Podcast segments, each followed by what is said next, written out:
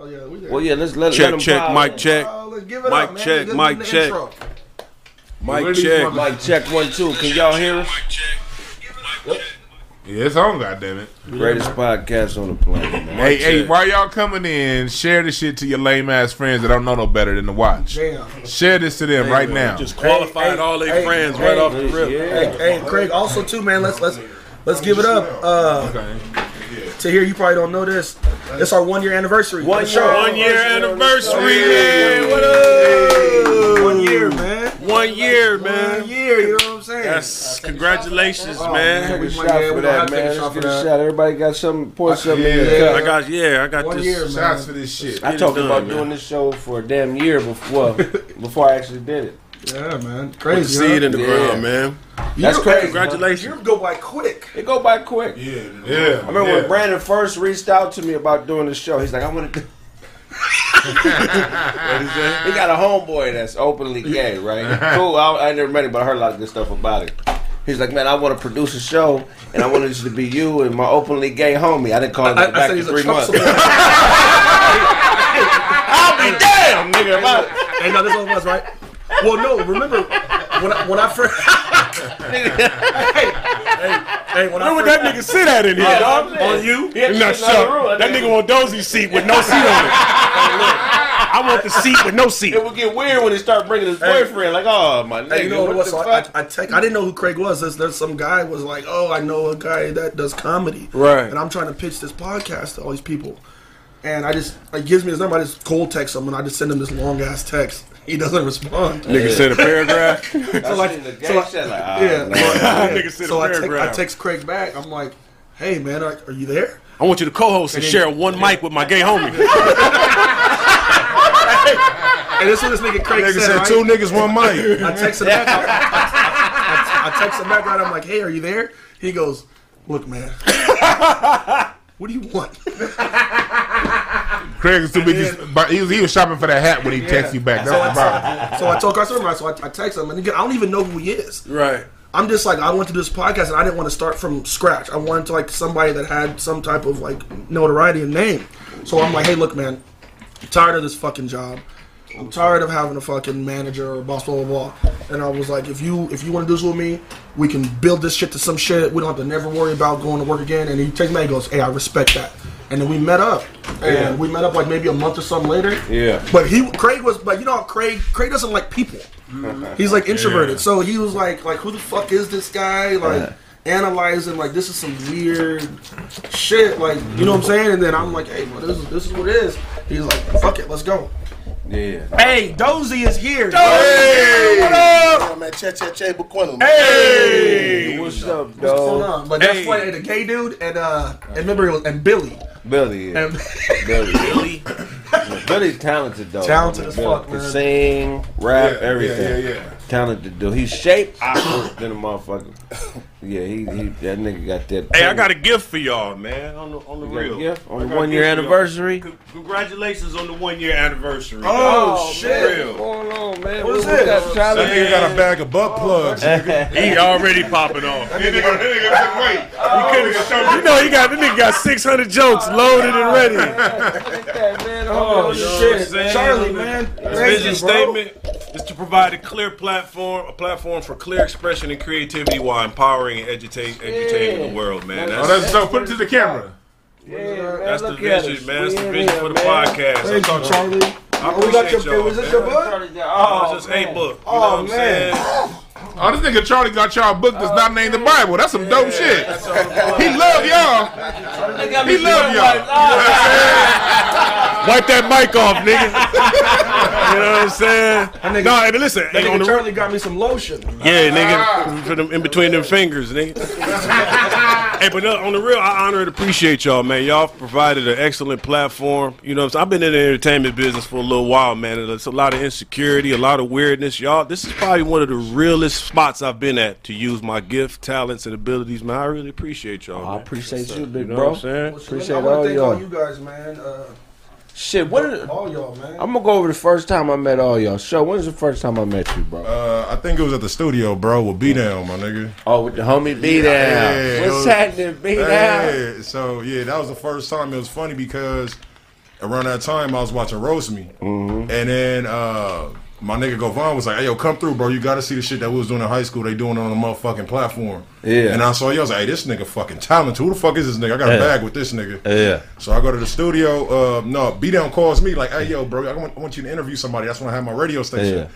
And then he was like, "Hey, uh," I was like, before he spoke, I was like, "It's this nigga named Craig Smith on Roast Me," and that nigga was like, "Nigga, how you know that nigga?" And you was in the studio and we spoke. Yeah. And then we met at the studio, my nigga, and then you came and did an interview on my radio station. Hell yeah. Damn. That's what's up. up. And That's it's just it's crazy because I be I be like when I was a kid, I was like, uh, what did I say? I was like, this shit is all uh, a dream. Like, you know what I'm saying? It's like what you really put into it. Like, you really make your dream. Yeah. And your di- your uh your blueprint on life on how you really want it to go. You got the same 24 hours as a Jay Z or Beyonce. Yeah. It just depends on how you uh, use it. Right. You know what I mean? and for me, shit, I dog. sacrificed my nine to five.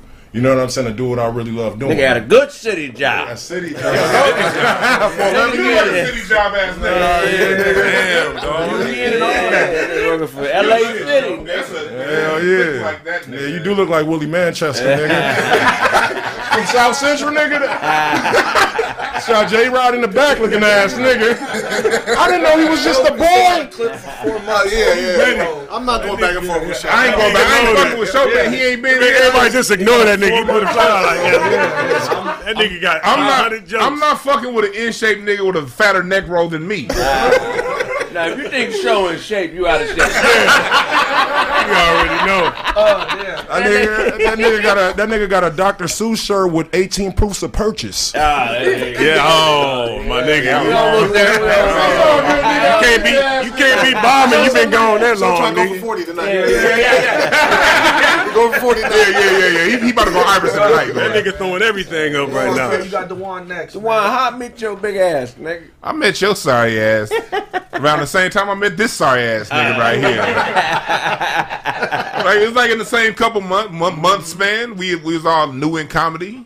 At the comedy union, I was uh the nigga that was in charge of putting the list together and shit. At the door, that nigga was an asshole when he was running that Real? door. Oh yeah, Because I had, yeah, I, had to, I, had to, I had to run the door, and security then go on stage and crack jokes. Oh shit! Well, and then I controlled the lineup, like who went where. Then you have all these motherfuckers. Nigga, I want to go sec. I want to go second. I got thirty people up in here. Like, Right. what fuck? so here come this motherfucker.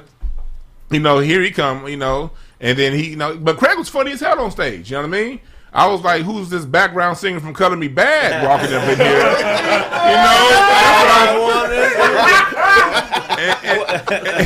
yeah, and to hear was around. It was around the same something in that same probably month. Yeah, I had just moved out here. You had just I moved from St. Louis. 2009.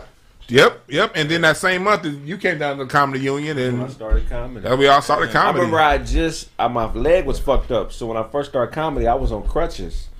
I used to have crutches everywhere for like the first couple months. Niggas thought I was sick or something. You know what I mean? I never, Dedicated, nigga. I never forget that. So now I'm trying to remember when I when I met you. It was um we met at the union. That was when uh, you and um I think you and Jade were either roommates or y'all was just always rolling tough. Yeah, yeah. Because I was like, oh, these niggas, they look like they about to start some shit. Because all I knew about LA was the shit I had seen on the movies and shit. So when I first moved out here, I was like, I thought of all the movies. I was like, I ain't moving to Inglewood. I ain't moving to Compton. I was like, all right, Hollywood seems safe. That was far enough. I'm not too far away from the good food and the barbershops, because that's a real thing too. So I met you and uh, Craig. I mean, uh, you and um, Jade around the same time. I think it was at the Union for sure. And at the same time I met you, I met uh, uh, what was his name? Not Goose. London. London. Uh, Man. Gooch. Gooch. Yeah. Gooch was with there. the big with the big left foot. yeah, and then yeah. uh, that was when um, Nichelle was still booking that up. Yeah, Yeah. and she wouldn't fuck with me at all. Nah, Nichelle, Nichelle fuck with me, but Gooch didn't fuck with me. Yeah, Goose fucked with me because I think he he liked that I dressed like an old ass man too. So he, Yeah. he's like, I, see- I I see myself in you, young buck. But Nichelle, like I, I had a vouch from Tony Baker from DC. She would not book me for That's shit. how Spikey is with me. Mm-hmm. I done got ten vouchers. He just nah, I ain't fucking Yeah. with you, nigga. That nigga Yeah, called me yeah. randomly like uh, three weeks ago. What's up, little nigga? How you, how you doing? I was Yeah.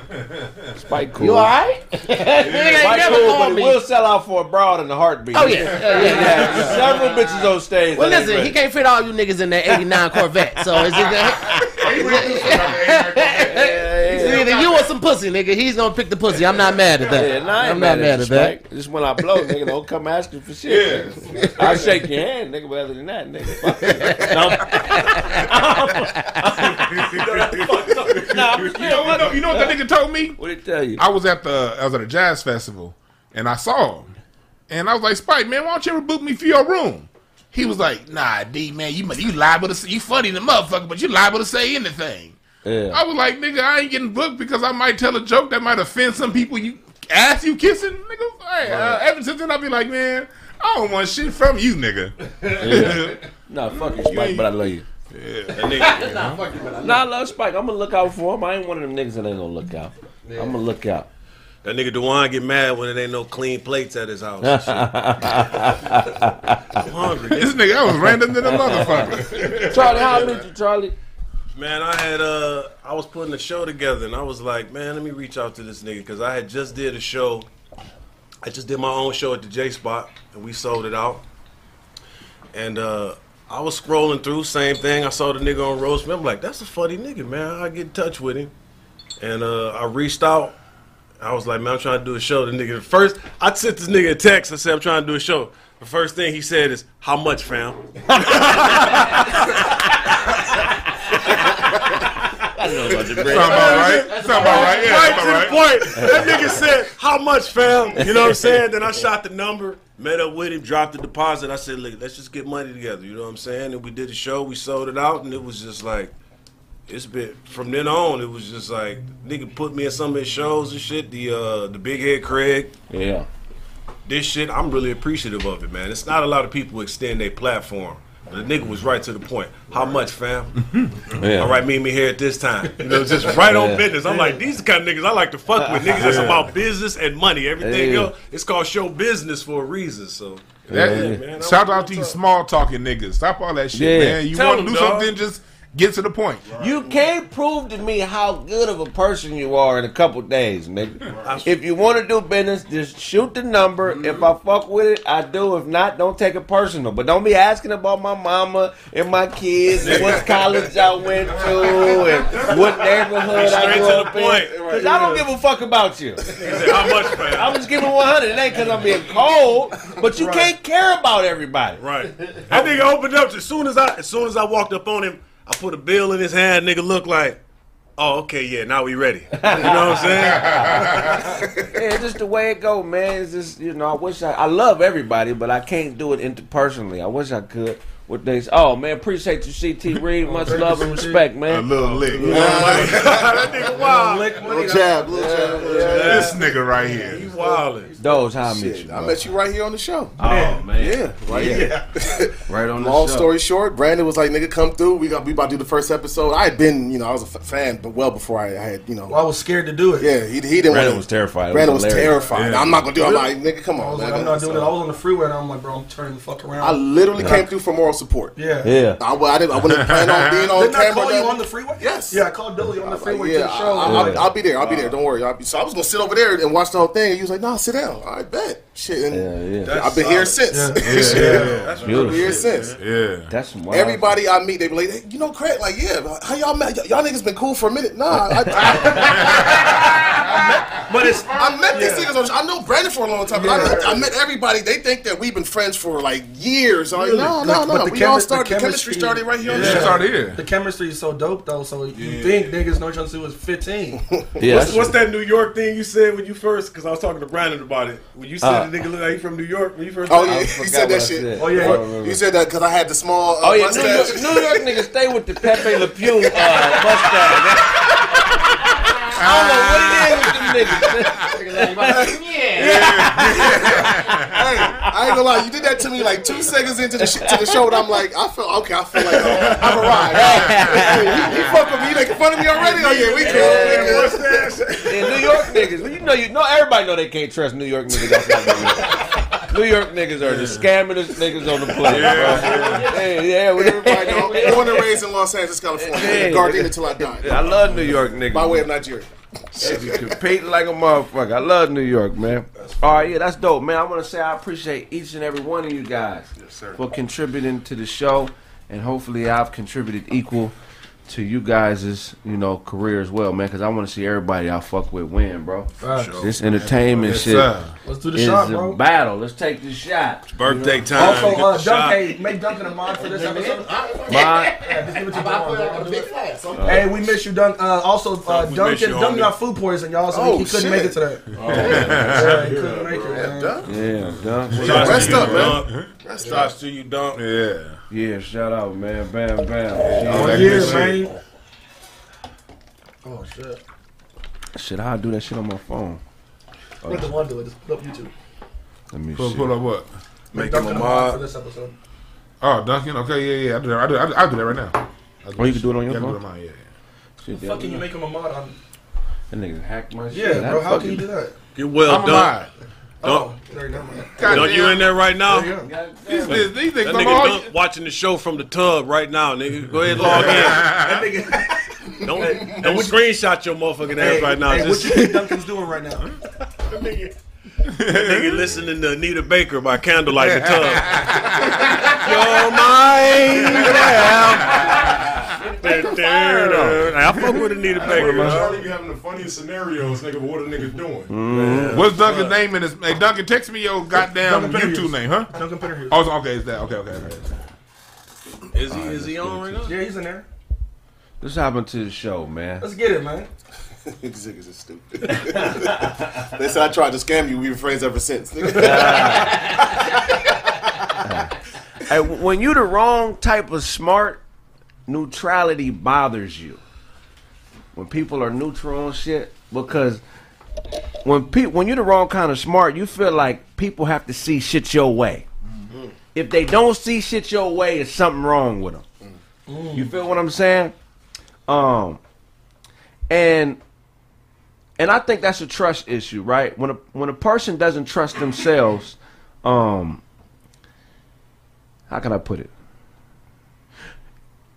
So smart people need for people to trust them and see shit they their way because they don't trust themselves, right? When somebody's the the wrong kind of smart, and um, wrong the wrong kind of smart person usually becomes what I call a partial hater. You ever deal with a partial hater?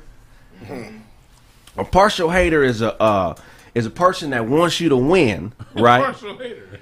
but they want you to win so they can gain something from it Okay. right? Um, a partial hater wants you to win, so the attention that it attracts and the people that come with you winning, they want you to win. So when the people come who fuck with your winning, they can badmouth you to those people because they're holding on to something that you did, either an argument or something where you guys didn't see shit the same way. And and they're not telling you, so they so they want to get it off their chest. Like, yeah, Craig or Tahir or Brandon, they good people, but the nigga think he right all the time. Don't you think Craig think he right all the time? Mm. You know, partial haters, they don't want to stop you from winning, but they'll hate within the win. You know what I'm saying? They try to destroy everything within the win. Mm-hmm. I know it's a lot of niggas dealing with partial haters. Go ahead. A lot of you niggas bitches is partially hating on you. Hey, Hey. go ahead. Hey. You know what I'm saying? Craig, you got a funny little ass show. You got a you got a funny little show. Funny little shirt, You got a funny little show, Craig. man. Come. Telling your little jokes on your little podcast. Funny little show. You know they be saying goofy shit. Partial haters say goofy shit. And they, yeah, Craig ain't no real gangster. You know, one time we tried to we committed a robbery, and that nigga drove the getaway car with his mouth on the steering wheel. Because the nigga drove with his mouth on the steering wheel, you know. Police found DNA evidence on the steering wheel. yeah, that nigga was How you steer with your mouth? Hey, you still No hands at all, nigga? How you know that? Nigga driving no hands with his mouth.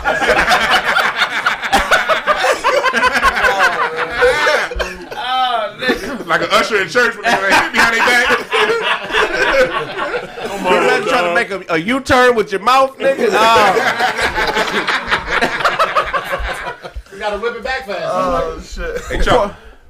Mike. What's poppin'? Bring the mic over. But partial haters, man. How do you build an understanding with somebody that you love, but you feel may have something against you and they not saying it? How do you connect with somebody who you want their best interest at heart, but you know deep down inside they not telling you some shit that they want to tell you? You know what I'm saying? A, a lot of times we deal with that dynamic with our children because we discipline our children and they haven't developed the cognitive reasoning ability to be like, hey, Pop, you know, when they 14, 15, Pop, you know, I'm going to clean my room, but, you know, I don't like the way you told me that. Right. They may hold on to shit and they may do other shit to buck up Right. instead of telling you how they Yeah. feel. So when you deal with people who aren't family, but you may have love for, how do you deal with unresolved tension where somebody doesn't have the courage to tell you what they don't like about you? I feel like you got to step in it. I say it all the time that peacemakers are blessed, not peacekeepers. So I'm gonna be a peacemaker. If I, I mean, look, we all grown. We feel when there's tension between somebody and there's shit that they not saying. Why not just step into it respectfully in the right environment? I'm gonna pull you to the mm-hmm. side when nobody else is around, so you don't feel threatened. Mm-hmm. And just really be try try to be diplomatic about it. Mm-hmm. Hey, I'm feeling, and I feel like nobody can argue with you with how you feel Right. hey, I feel blah blah blah blah blah. What do you think about that? I feel that you may think this and this about me. What's your what's your thought on that? Only problem I have is when you look a nigga in the eye and you ask him some shit and he lied to you. Oh, yeah, oh, yeah, yeah, no, Charlie. no, Hey, we going straight, nigga. I didn't do that. Been good. And then I'm gonna ask you one more time, my nigga. Listen, there's no cameras around. There's nobody else. It's just me and you. It's just me and you, just the two. I'm like, nigga, what's going on? And if that motherfucker on the second try is just like, no, no, everything's cool. Now I got to put you in a different category. You're too close. That's true. Like you, you, you'll be cool with somebody, and you feel that tension. Come we all got that sense, Right. but they won't say nothing. They- They, you're right. You try to address it, and they skate around. That's the part that I have an issue with.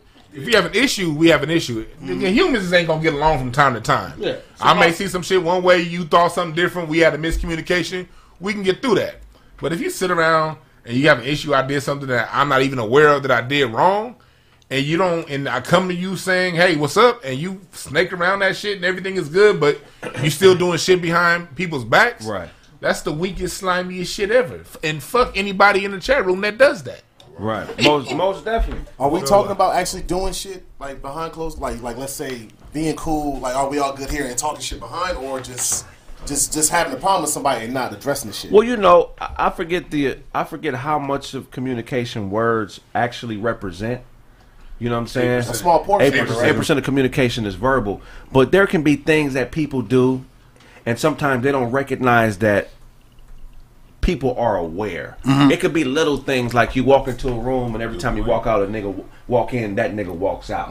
He don't say nothing to you, or it could be little. It could be little things like, um, see, there was a scientific study I talked about this a few months ago where it shows that excluding somebody from something causes the same emotional damage as actual physical injury. It actually causes the same chemical release in your body as being stabbed or shot or beat up if somebody excludes you from something. A lot of times, people who are very malicious will purposely exclude you from things and thinking that you don't get the message. You feel what I'm saying? It's almost like a coach um, when he has a star player that keeps being late to practice and he benches him. A real star player, that shit gonna eat it, hit, Oh, eat up yeah, on the whole on the game. Right.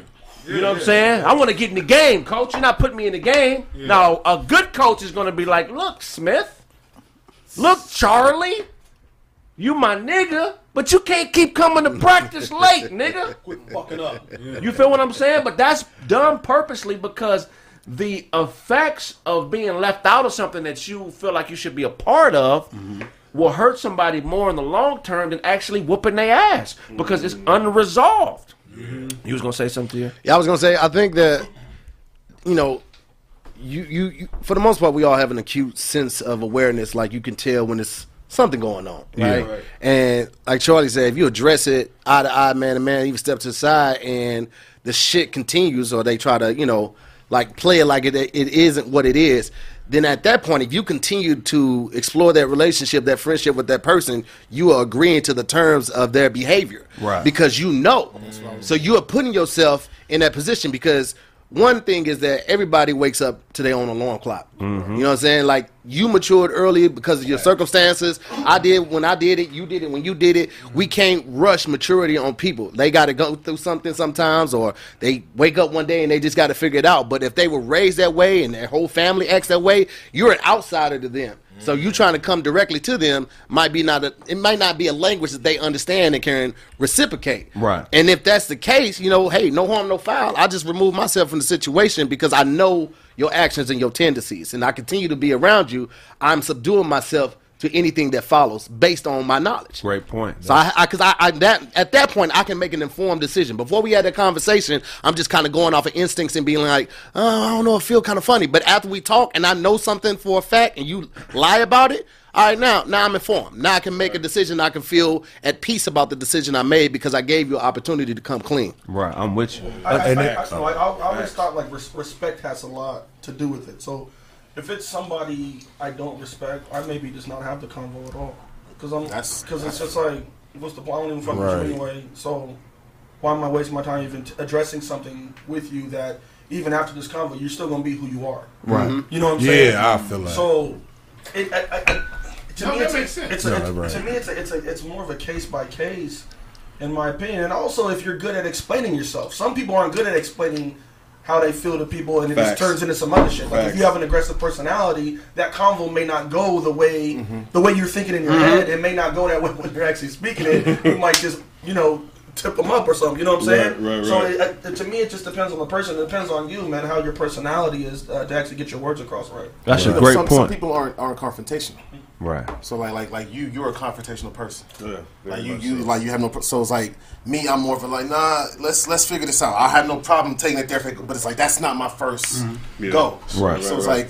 If I see there might be an issue, that's why I asked you. Like, we talk about somebody talking shit behind my back, or we just talking about somebody who has a problem with me to my face. Well, I Like, mean- those are two different. I I think think, it- you're gonna you're not gonna you're not gonna approach them the same. Well, I know think it, it manifests differently. I think the smarter the person, the less they'll talk behind your back, Right. and just the more they'll just act differently. They'll remove you from their space, or they'll they'll do Yeah. they'll position themselves to where whatever you do that affects them can affect them. You know what I'm saying?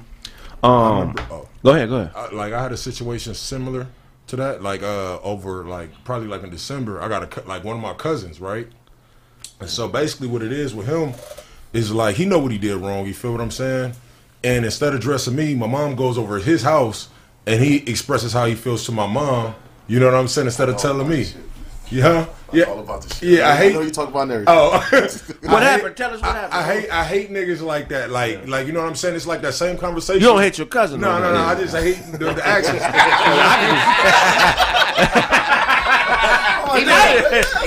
Fuck family. It's like So I'm stomping my cousin. That's really how I hurt my leg. That's how I hurt my leg. so it's like instead of talking to my mom, that same conversation you could have came to me as a man and we could Facts. squash it right then and facts. there. It's like, bro, like like after we had our conversation, nothing was resolved. But then it's like after the after the shit is already talked about, me and you talk. Instead of you having that conversation, me call me. It's like my mom is like, "Yo, man, he used to come over here all the time." But it's like sometimes you know niggas don't know how to respect you when they get older, or don't know like they don't know boundaries. You know what I mean? That's deep. Like like, and and they feel like you spo- you supposed to uh, stick with them with loyalty because of history. You know what I'm saying? But I'm like, nigga, I cut a nigga off just like I don't know a nigga. Facts. You feel what I'm saying? I give no fucks because Facts. because if you can't grow right now, how how am I expect you to grow later? You can't teach an old dog new tricks. Hey, that's good talk, man. Cause like, Can I ask you one oh question? yeah, What's yeah, going yeah, on? This cousin of yours is a wild boy though. Like like he's when I hear about the situation, I was like, oh, I wasn't shocked at all. Like, well, you you known for for popping off at the mouth, Right. So this is like how he's saying, like, well, you deserved, like like not deserved, but you accepted that relationship beforehand, right? Like, were you were you shocked when when this shit happened? The thing was when you see how it like how he is, like it was an online thing. You feel what I'm Oh, saying? okay, that- that- so that I so didn't know. so some people That I didn't know. some people they, they they say extra shit online, The nigga but they'll it. have the same conversation and these words or boundaries won't get crossed. Mm-hmm. You feel what I'm saying? It's like, but then when you address them, like, yo, what's going on? And Okay. you know what I'm saying? That- it was like, I'll but the shut thing is, I was never like like this was like my favorite cousin. Like we ain't never had no issues, no beef, no nothing. Mm-hmm. You know what I'm saying? Maybe he had issues with his own people or something like that. But me and him personally, Yeah. bro, swimming pool, growing up, all that Yeah, shit. You yeah, know what I'm yeah. saying? Sandbox? Yeah, sandbox.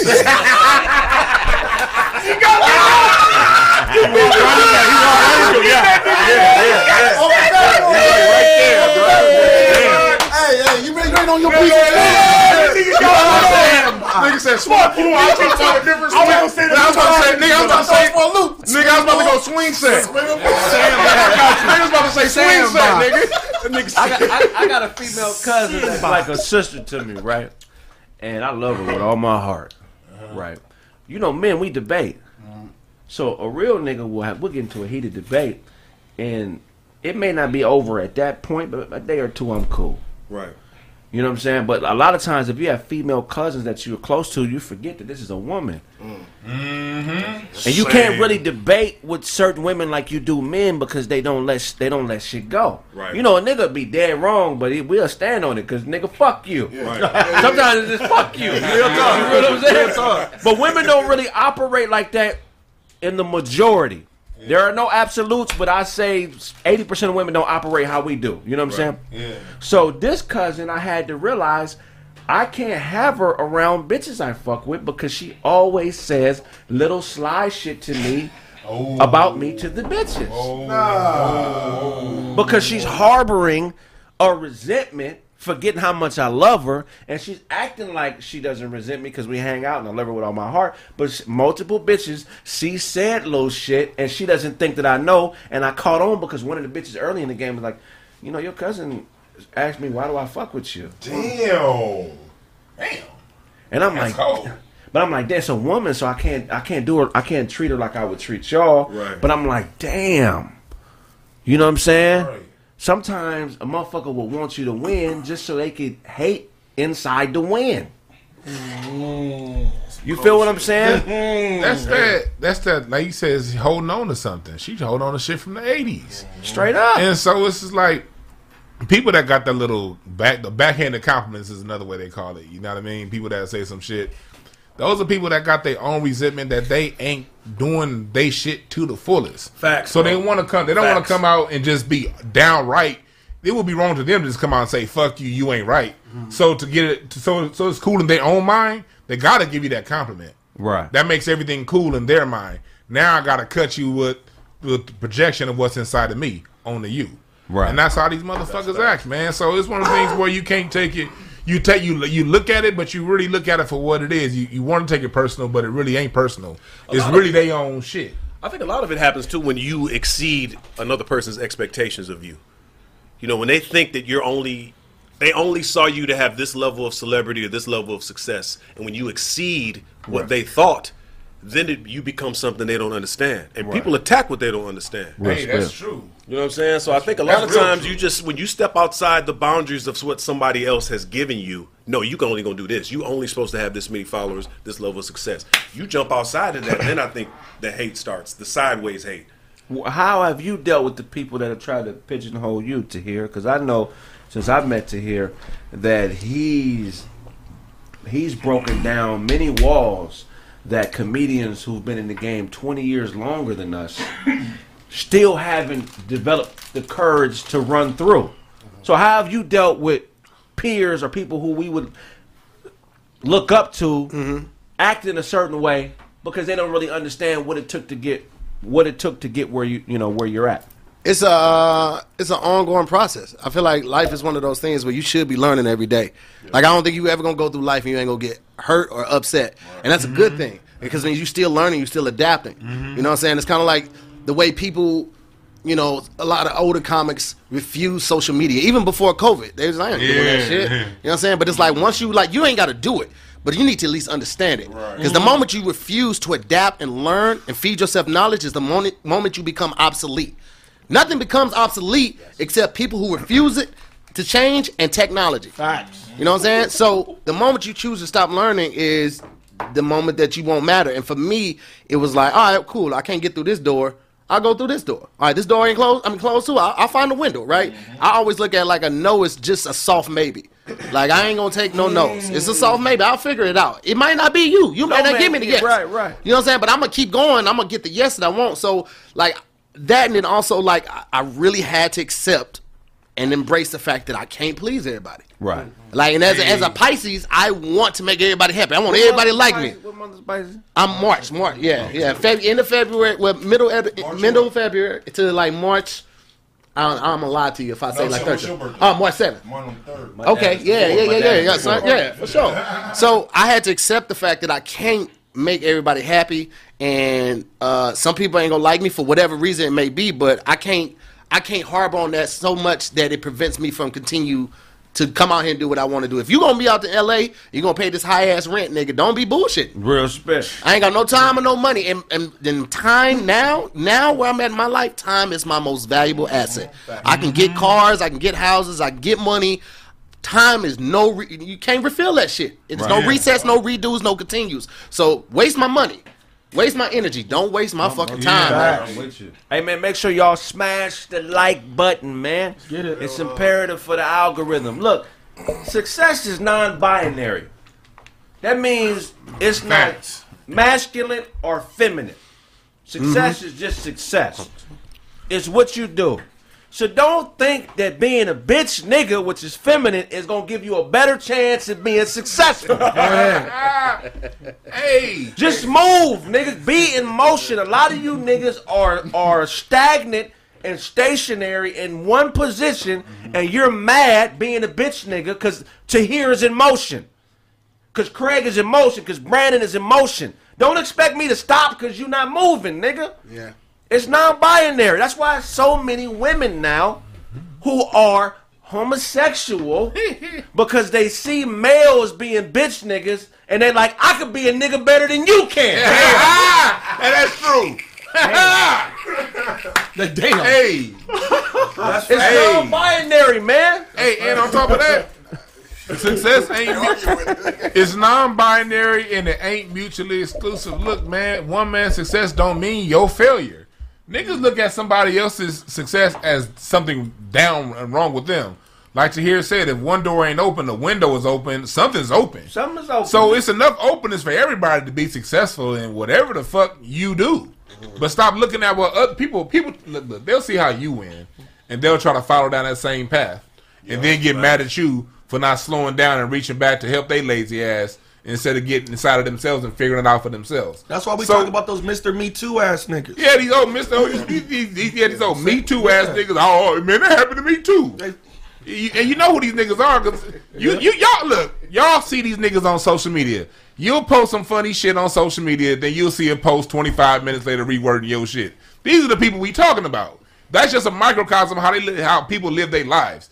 Look, if you're that person that gets mad when somebody else be successful, find your shit and be successful at that. Don't stress yourself out over other people because you're always gonna fail if you measure yourself against somebody else. Let me ask you a question. This is on subject but off subject at the same time. Do you think women with passive fathers turn gay out of resentment for their father? I think you would have to ask a- a gay woman for that. I'm just saying.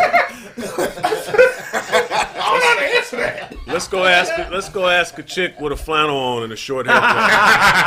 what her thought is on that. Let's go find one. Who made you like this?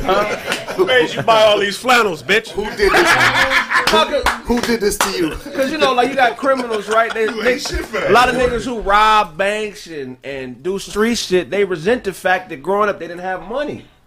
So their entire existence is based on the resentment that they felt left left out from the money shit when they was children. So they do everything to appease that resentment. I feel like there is a section of women on this planet who are only gay because they were raised by a bitch ass nigga and they resent the fact that their father didn't show them what a man was supposed to be. Now, if you was talking about gay men, I, I, I, I think you would make more sense. A lot of these things, a lot of them didn't have fathers. So about something about gay men, go If ahead and explain. about gay, I, if some nigga was raised by a bitch ass nigga, he might start he might become a bitch ass nigga when he's an adult, and you know what I mean. So, like, if, but for, for, for women, I think most women do the the gay thing because the ones that who because I know women are in. I say all the time, women are inherently. They they have no yeah like they have no issue going to the bathroom and being naked around another nigga. I ain't being naked around y'all niggas for what? Yeah. right. Right. So they have, but they had no issue with that. would So- kind of thinking so different. for them to take it to the next yeah. level to actually like to touch another female or to kiss another, there's nothing to them. Like to Yeah. kiss a friend or like nigga, what the fuck? They compliment their ass shapes. all day, all Yeah. day. So, so it's like niggas. I, I- I think if anyone go go towards that whole thing, it's morely more more so because of um they have they been dealing with some fucked up niggas. Some niggas, you know, just just ain't we ain't shit, you know, for the most part. So, so it's like they met too many niggas who they who who didn't warn up to par in their standards. So like, fuck it, I can go fuck with her. She she right here. You know, let me try it. I think that happens more than I'm, I've never heard any girl tell me tell me that that because their daddy was. A lot of the whatever. daddy wasn't even there. I was gonna say a lot of times they know that early on, like as an adolescent, eight, nine, ten year old, they feel it.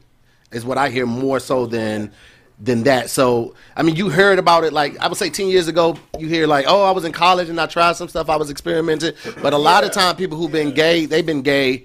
They knew it early on. They knew in their lifetime. So you know, I think that because I think people can be passive and still be masculine. Like you could be passive around the house, say thank you, you know, respectful to your to the the, the the the mother in the house and all of that, and a guy can or a child can see that and just see that that's how you treat a woman. Because like I ain't never raised my voice in my wife, never. And we even got into it a couple times. I ain't stormed out, slammed no doors. I ain't never called her a bitch, nothing like that. But my daughter has also seen the flip side of me getting out of cars in traffic or somebody almost hitting me, and I follow them home like, "What's up, my nigga? Like you didn't." like 10 miles ago. You didn't see me when you. It is, but I've done it. I've done it. I've done it. I, and, I, and I've documented it. It's on my Instagram and all that shit. Like, so she's Don't seen drive it. next to that nigga right Hey, there. and listen, I will follow you. I, I'm, I'm not. I'm not even kidding because I like. I, I don't have a. I don't have the the, the, the license, but I, I always I always got it. So like nigga, I, I don't ever go there. That's never my intent to be there. But it's like nigga, don't disrespect me and and, and my daughter's with me. But inside the house, my daughter would never see that side of me. Yeah. Ever see that side of me. So that's a duality of it. And I think that like mainly to answer your question, I don't think that particularly has anything to do with it. I think that's just something in, innately in them, and they know early on, but they might not act on it till later. I agree. I was gonna say the same thing as you said. I don't think it has anything to do with whether the father is like super masculine or alpha or. I think what a lot of people deal with is like bloodline issues. You know, like my dad sat down with me when I was like 14 or 15. He said your grandfather and your great grandfather dealt with alcoholism and womanizing. He said so it's it's it could be in you. So be careful when you do this and this and this. It's in you. I think a lot of times with people making certain choices, they got these these feelings inside of them. Somebody need to sit down and have a conversation with old girl, like, you know, old girl got these feelings at twelve because your mama was eating box at fifteen. Right. You know what I'm saying? Or little, little gay nigga, your daddy was getting hit in You was college. born with pussy on your stomach. You know what I'm saying? Got a taste for it. I feel like you got a taste. On the real, if you got kids though, if you have offspring, I think it really behooves you to sit down with them at an age appropriate time and have conversations with them on challenges you dealt with growing up, challenges your grandparents mm-hmm. dealt with, and let them know what the proclivities are on the family bloodline. Like your great granddad did This this, nigga looked that word up. your great granddad proclivities. You know what I'm saying? Ain't no, but you- you hit a real. You got point, to though. though, man. Back with when I was working with kids, I had a little gay kid. The little nigga was eight. You know, we all knew he was gay, but he he stayed with his grandmama, and his grandmama used to call him a little the f word all day. She used to call him that. She'd be like, "Don't don't don't walk with your wrist like that, you little faggot." I'm I'm, I'm saying the word in the context of what she used it for you ah. people out there getting offended. This Say, really just say quote unquote so nobody. Yeah, quote. Yeah, I try to pull quote. that sound bite like Yeah, yeah, yeah. Gotta yeah. protect the investment. Quotation man. marks, Yeah. faggot, and then quotation Yeah, marks. Yeah, because is what the, he then the said. grandma was in her sixties, and she would call him a, a little faggot every time he he walked in. He, he talked with a light voice. Come to find out through counseling, the mama, his mama ate box, and grandmama ate box back in the seventies. Grandma was eating that I'm hairy like, box. y'all, y'all nigga. got three. Ah. Yeah, Own it. that seventies box. that, she was eating that braided box, nigga. They was That's why I had sideburns. them chicks had look like they had John Shaft in a leg lock in the, Yeah. that box that they had. But yeah, no, it's, it was like mm. four, it was like three generations of box eating but they gonna put it on his little boys. So let me okay. and I felt bad for him. Let me ask you a question then. This ties into that. Is sex and gender the same thing? no, it's different scientifically. Okay, so what's Sci- no, sex scientifically is male female. Gender is where is where they they, they get us because gender can be anything. Gender can be this. You can be non-binary. You can be mm-hmm. this. You can be LGBTQ. When it comes to sex, sex comes down to your chromosomes. Talk about Do you have an X and a Y or an X and an X? Dick or pussy? That's the sex. Now, gender is a is a word that they've thrown in that, that's always sort of been around, but over the last twenty years, they've been slowly warping and manipulating the mm-hmm. word gender. Gender now, gender is some shit that you can choose. Okay, so here we go. Since sex and gender are two different things, can a person be a man or a woman on the inside and then a man or and the opposite on the outside? So can a man truly be a man on the inside and a woman on the outside and vice versa? So have a pussy but feel like she's a man and it be real. You can you can feel like anything. One thing about Facts. emotions and feelings, you can set yourselves, you can tune yourself into anything. Now, sometimes people go through a lot of traumas before the age of eight, to where a lot of this stuff is built in. Like you have certain people who are, you feel like you're inherently suspicious. I was born suspicious. Well, oftentimes before the age of eight, you had a lot of fucked up shit that happened to you that made you be suspicious. Right. And your, your mom was suspicious. You're not necessarily let that, that happen to you. Like for me, when I, I get real cautious around big crowds, that's because before the eight, I grew up in South Central LA where we had every time it was a big crowd, it was a shooting. Right. Mm-hmm. So I- you know, mm. it, had I grown up, you know, I I grew up off Crenshaw, so I'm used to hearing Tech Nines and shit. Helicopters. You know, helicopters, Sirens. and and so when I'm in when I'm in certain environments, I'm all I'm, I'm there.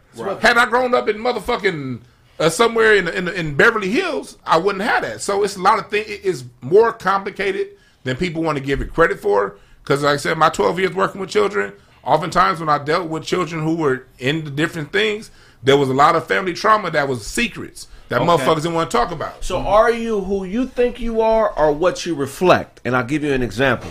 You ever meet a motherfucker and they feel like they're a real nigga? Like, "Nigga, I'm a real nigga. They always talk about how real they are. Mm-hmm. But if in your mind you like this nigga's a bitch. Right. Mm-hmm. I want to slap this nigga just to see. Right. Let me slap this nigga and see how he responds. tear. You ever- never thought about and, and this nigga always talking about how he's a real nigga, but you like, hold on, ain't nobody else saying it because this motherfucker may have some power, but I know I trust my senses, and my senses is telling me that this nigga's a bitch. It's, us- it's usually the loudest nigga in the room that's screaming, I'm a real nigga. right. You know what I'm saying? If you got to constantly project who you are and people just don't innately pick up on it, like that's, you don't, like, I'm a big proponent of less announcements, more action. You ain't got to announce every time you come in a room. If motherfuckers don't notice, then just do what you do. This nigga ass right now. Yeah. I'm fitting. to- I'm fitting. to- Yeah, shut your announcing ass up, whoever like, you are. who, who is that for? You trying to draw a crowd? You you trying to draw a crowd, hoping that they stop you before the shit transpires. That's what it sounds like. You know what I'm saying? So like, it's just just shut up. Like you don't have to make, you don't have to announce every move that you're making. Like it's actually better when you don't. You know what I'm saying? So that's just my thing, man. Or those niggas that see you three times when they by themselves, and then as soon as they got an extra buddy with them, they want to say what they really felt. Yeah. I hate them niggas. This is like, bro, why you didn't say that when we was by ourselves? But now you got a tag team buddy. Now you feel like you got to say everything in the world that you felt like saying when you see me one on one. Being real is non-binary. It's not male or female. You know what I'm saying? So um, that's an that's a very important thing because the reason it has to be non-binary because once it steps into the masculine or feminine, it now assumes a role. You know what I'm saying? Real has no role. It's whatever is necessary at the time to get the job done.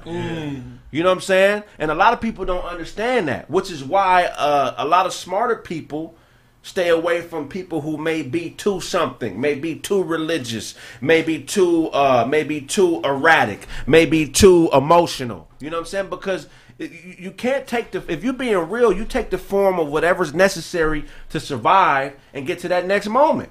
Yeah. You know what I'm saying? And that's just how the shit works. You work for the county. Have you been in a situation where you felt like if you were to be real, that it could cost you your, your job or even cost you your reputation at the job? Well, a couple times. Yeah. What was the scenario? We'll talk about it now. Oh, yeah. No, I ain't doing- I ain't Niggas doing- at the job be watching. So, um, it was a situation where we had this is one old older black lady. And she Felicia? Did- I'm not saying no names. ass nigga right here, man. I'm not saying no names. Luckily, I ain't work with nobody named Felicia, so so we gonna call her Felicia. Yeah. And um, she, she just, she just, just typical, you know, just just mean as fuck for no reason, just always, you know, whatever. But we were having this event, and I guess she put it upon herself to be in charge of to try and tell people what to do. But this is like this is on a Saturday. Oh, I'm like, look, like, like we're we're here. This is this is volunteer work. If you piss me off, I'll just take my ass home. Right, right, right. And people said someone said that to her. She took that shit back to like the the big cheese, like as in you know, like. But she didn't give context. She just said that this person said that. She didn't say what she was doing to. So it it you know people start filing grievances and then you know so they start asking people. So what did, what did you what did what did you observe? Now this woman is up there. She works right next to the big dog. Ain't nobody gonna say I'm not. I didn't say a goddamn thing because I know if I say something, it's gonna it might be a promotion that which of course like with him I might want to work for him one day, and she might be the one to just be like no don't hire him. He said this that one day you know blah blah blah. So I yeah whatever I saw I just didn't I didn't say shit I didn't see nothing, but I saw her act completely in, inappropriate. Like even I was one of the motherfuckers. I was like nah this this motherfucker keep keep playing me. Yeah. I'm getting this motherfucking car. I'm going home. Brandon is. I used to work with Brandon. He's one of the rare people that I've seen choke out a supervisor and still keep his job. Real. This nigga is off the hook. Y'all, Why y'all don't understand this Free nigga. will from now on, nigga. This nigga Brandon put time. This nigga Free will, nigga.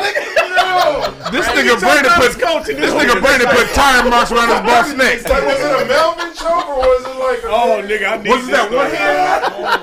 I can't believe you told me. Brandon Craig, y'all don't understand how crazy this nigga is, man. No, uh, it, I don't know. I, I, it I got in a few fights at work or whatever. At work? Damn. A few, not one. Nigga still had a job. Yeah. No, but uh. well, one I headbutted one of them. Yeah, uh, she did. That nigga doing that white boy Ricky Strong. Who is he working for? The Wrestling Federation? As just expecting in meetings, you just walking. what's up, motherfucker? Ted DiBiase. That nigga got the Undertaker hat on and shit. We need this story, dog. This nigga was Virgil. No, what it's one. It's one of those things where, how, how, like, I don't, I don't talk the part, but I fit the part. Yeah, yeah. If that makes sense. Yeah, I get it. So, yeah, you you have you have supervisors stuff like that, and they they supervisors when you work in retail talk to you crazy. That's true. Like, like, like, That's not- true. Like a lot of times people forget where they come from. I'll never, I never will, bro. So anybody who work retail, you know how managers talk to you. You know Yes. what I'm saying? Y'all out there know what I'm talking about. So they talk to you crazy, they curse at you and do all this shit. And I, there's was a situation where one cat he was like fairly new. He was he was my supervisor and he was talking a certain way, and I I'm just sitting there like, oh, what the hell? And I'm trying to walk away, and he's just, hey, I'm fucking talking to you. Oh. And you know, I just I just took a deep breath. And again, they don't know my background. Or anything, so, You should be a boxer. and, uh, yeah, they have no idea. So I'm whatever. What so part of boxing is that? protect yourself at all times. Like, They don't know you used to be Sam Perkins in your old I, I career. just I turned around and he's whether I, I'm fucking talking to you, and it was cracked him right in his shit. You hit with him? Yeah, just he's holding this shit like this. And then, you know, I squared up and Oh shit! somebody like, they start they start grabbing me to like not hit him again, and there he's holding his face, and somebody's like ha- grabbing him. So wait, what what did he do when you squared up with him after he headbutt? held this shit like Nigga never put his dukes He didn't square up that. Squared down. Nigga never put his dukes up. Headbutt. This nigga got the position, and my man kept his hands down. Nigga said never put his want that. dukes up. no, but, at, Charlie, but, you but a Detroit nigga, you boy. have to understand, bro. Like like.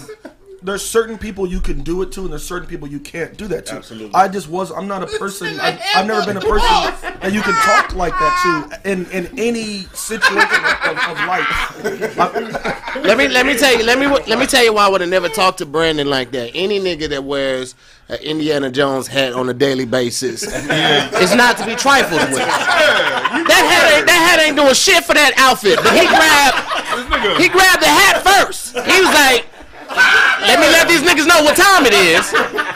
Any nigga that does that is not to be trifled with. Let me be clear with that. You right about that. And I've looked at a couple videos, and that is more consistent than the time y'all start the goddamn show. That hat is always in. Nigga, the hat Ubered here, then Brandon came. Damn. That hat is responsible as fuck. Damn. yeah. And like I said, it was brown, and then the hat was like, "What's up, nigga?" And he slid over there. Already in the chair. Okay. You kept your job after that? Yeah, I've, I've, I gotten like four or five fights there. Then. Niggas stay beating niggas. up Nigga, four. Nigga beat his ass Nigga is got a fight club at work, nigga. God damn, dog. That hat came with a, Goddamn. with a snake egg. Nigga, your job set on this nigga's job set on beats like no limit. I, I'm trying to figure out like what's the turnover rate where they was like, "We'll keep him, we'll keep him," because it was too hard to get this nigga. and Nobody wants to be assistant manager. We, we just got to keep this nigga. That nigga had the red room at Death Row Records, nigga. Can you imagine that? Can you imagine that being in the job nigga, the description? As a manager, your job description is like you got to do this, you got to do that. Oh, and every now and then a guy named Brandon will probably choke you, but it's okay. it's quite all right. Wasn't he the best seller though at the time? Yeah, yeah. That's why. Like, like, let's let's say that. Sales? he was the best seller at the I time. have a sit down with him like, It had to be a listen, sales job. Tom, it was Tom, we know we we know you want Brandon gone, but look at his numbers. Look at his numbers. Look Hey, the numbers. Just like, go home, take a break, Take take it back in two Tylenol. weeks. Take a Tylenol. That's a good point. Just though. don't piss him off, We'll see you okay? tomorrow. What was the point? That's a good point Charlie made for y'all listening. If you're looking for a job, if you got, if you want them slick in the mouth niggas, you know, if you want the people that's got that got that have a good way of convincing people and selling people, get into sales. Sales are non. They're like they're like recession proof jobs. They're fireproof. If you got numbers, you gonna always have a job in sales. Sales is where it's at, man.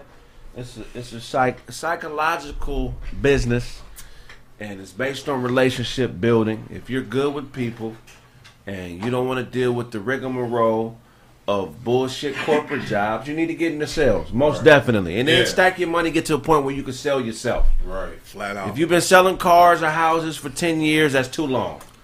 First five years, you should be stacking your money and figuring out how can I come up with a product that is mine that I can sell. Facts. You feel what I'm saying? Because you get on these jobs, man. What a lot of people don't realize about these sales jobs is that people come in for, from other countries and they hustle as a group.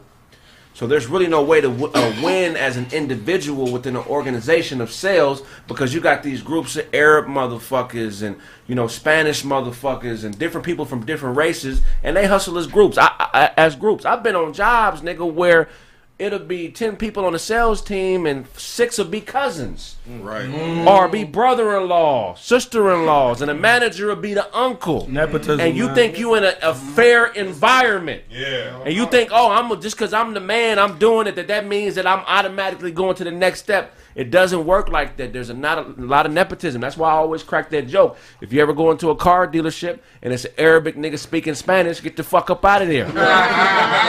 because I love I love my Arab niggas, but they don't fuck with niggas outside their culture like that. So if they're going outside of their culture to make a sale. That means there's some motherfucking shady shit going on in that motherfucker. It ain't no disrespect. It's just the honest to God truth. Yeah. And if you think I'm bullshitting, you know what I'm saying, prove me wrong. Right. They selling you some shit that was salvaged. You know what I'm saying? You about to say something to you? Yeah, I was gonna say I I would encourage anybody to to get a hobby and then get good at that hobby and and figure out how to make money up.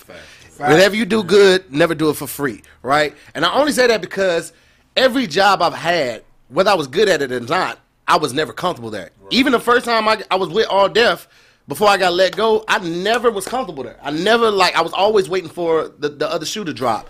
And it was because when you're at the mercy of an employer, at any time they can let you go. It could be, you know, sales aren't high enough, or it could be, you know, it's not enough hours to go around, or they got to trim the fat, or whatever reason. You can always be let go, and I always feared that being, you know, provided for a family. So that was another motivator. Like especially this past year, 2020, when shit really hit the fan, I was like, nigga, I gotta, I gotta do something. So I would encourage everybody, man, find a fucking hobby uh, you know, mixtapes, playlists, whatever the fuck you do, c- braiding hair, you do that shit on a regular basis. Go ahead and, and get your shit and, and start getting paid for real like that shit. You you good at cooking? Your family loves your cooking. Then start your fucking your meal uh, business, or you get you get meals weekly to people, shit like whatever it is. Find something so you can bring in an extra viable source of income, and so you never be like caught with your pants down. That's real shit. Facts.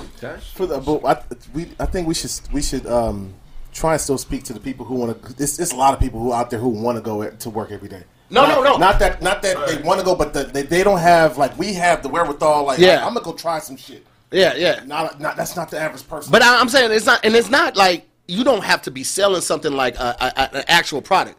You could be like, you wouldn't look at a nigga like me and think that I was first seed in tennis in college, but nigga, but I was. And if shit hit What the fan, fuck does that mean? that means I was like, I, I, I was first pick for matches. Yeah. So it was me, it was me in first seat, and uh, I would do doubles with someone, but like.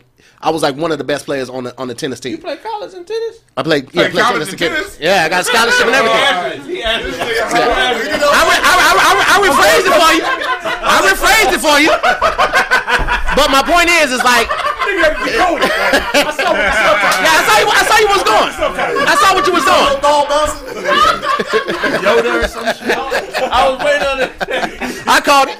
But the point I'm trying to make is, if if I didn't have comedy and I wasn't doing zooming, then I would have tried to figure out like, well, maybe I can teach lessons. You know, the park is open. Right. You know, I get five or six clients, and I can pull in at least five hundred dollars a month, or I mean, five hundred dollars a week off of that. So I'm not saying that. And I get, I agree. Some people love what they do. Like you can't tell everybody, No, yo, no, y'all, no, everybody needs to be a business owner, get your LLC. I, am not talking about that. I, Okay. I, I, I don't necessarily like what I do. My, my nine to five. That's why I got uh, uh, another Yeah. job. And that's another, you know, adventures or whatever. But not every. A lot of people I work with aren't like me. yeah, that's true. So it's like being in the work world, I, I know for a fact there's a lot of people who are completely content with just getting a this getting it, that good government job and Mm-hmm. sitting there for 40 years and, and collecting that check for the rest of your life. That's true. If that's all you got, go ahead, go for it. Yeah, that's and I'm- I'm not you knocking that. have, I'm not that's what knocking saying. that. Like, I, Yeah. I don't. I, I, You're right. never, I never want to like look at somebody like, okay, well, you you, you can't do what I do. Not like Yeah. you can't, but you don't want to, so you can't do it. Yeah. So it's like, all right, fine. Well, But yeah, and I wasn't trying to say. I'm we- sorry. We don't necessarily speak to those all the time. Yeah, That's what I'm saying. I, I, I'm not trying to come off as those people that was like, "Yo, if you didn't find the hustle this past year, it ain't in you," and all of that. It's like, yo, everybody's built different. Everybody handles pain, I'm grit, grief, and everything differently. I was just saying, if you are,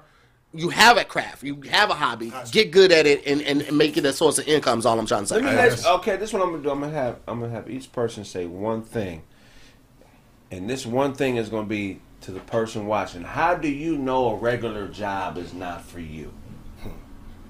Okay, I, I'll start it off and finish it. Uh, how you know a regular job is not for you if you don't give a fuck about being late? Oh, facts.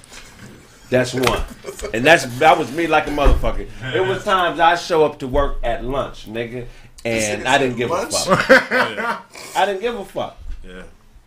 That's one way you know. What about you? Mine was when I made more than the day was paying me to go in. And when I made 150 that day, nigga, I was like, nigga, I ain't going back to work. Nigga, I was like, I can do this shit tomorrow. Right. so that was, that was my shit. Yeah, hell yeah. I don't like being told what to do. You don't like being told what to do. You know what I mean? I was a, I, when I worked, I kept every job I had at least five years. You know what I mean? I, I was I, I was good at work. You know, I was always on time and shit like that. Great employee. I always had high marks and all that shit. But I still knew working wasn't for me because ultimately I hated being told what to do. So that was just some temporary shit in the back. And that's what got me through to the next day. This shit wasn't gonna be permanent. Right. And for those who like who being a job is you, if you can deal with the bullshit, then stay there. Right. I just couldn't. To hear. Um, I think when I when I realized that it wasn't any more beneficial than just something monetary. You know what I'm saying? 'Cause I feel like you can get money from any job, a fast food place, a Banana Republic, a post office, but if you can also obtain a skill from there while you're there, either leadership or organization or uh, proper time management, if I can gain another skill in addition to the money, that's great. If it's just money and I'm definitely not feeling it, I, I'm not gonna stick around. I'd rather be doing. I'd rather. I feel like that knowledge is, in most cases, when it comes to retail, more valuable than the money you're getting paid. Right. Leadership skills, prioritizing, uh, being able to. Um, um, ah, my, the word escapes me. Delegate work. You know, those type of skills will help you in, in, in life so far. Even if you're just dealing with the public, because there's so many different type of people. Um, those skills are very helpful. And if I'm not getting anything additional to the money, then it's it's not it's not worth my time. Yeah, I feel like it's a comfort level. I mean, if you go to work and you selling drugs on the job, you fighting on the job, or you drinking on the job, and I've done all of them, then You don't want to be there. I used to love getting escorted out. Like, oh, they fired me. I show up, supposed to be there at nine. I get there at lunch, like you said. Like, Charlie, just turn around. We'll walk you out. I'm like, nigga, this is what I wanted all week. and if you got that kind of attitude and you just want more, I remember I got fired from a dealership because I asked them to start selling used cars more suited for the area they was in. They blew me off. So I went took like you know a couple dollars and bought some little hoopties off Craigslist and parked them in the lot next to the dealership. So I'm working at the dealership, but my phone banging. I'm like, hey, I need to take a break real quick, and I'm selling cars next door out the lot next to the dealership. Your And they snitched on me like a motherfucker. they snitched on you.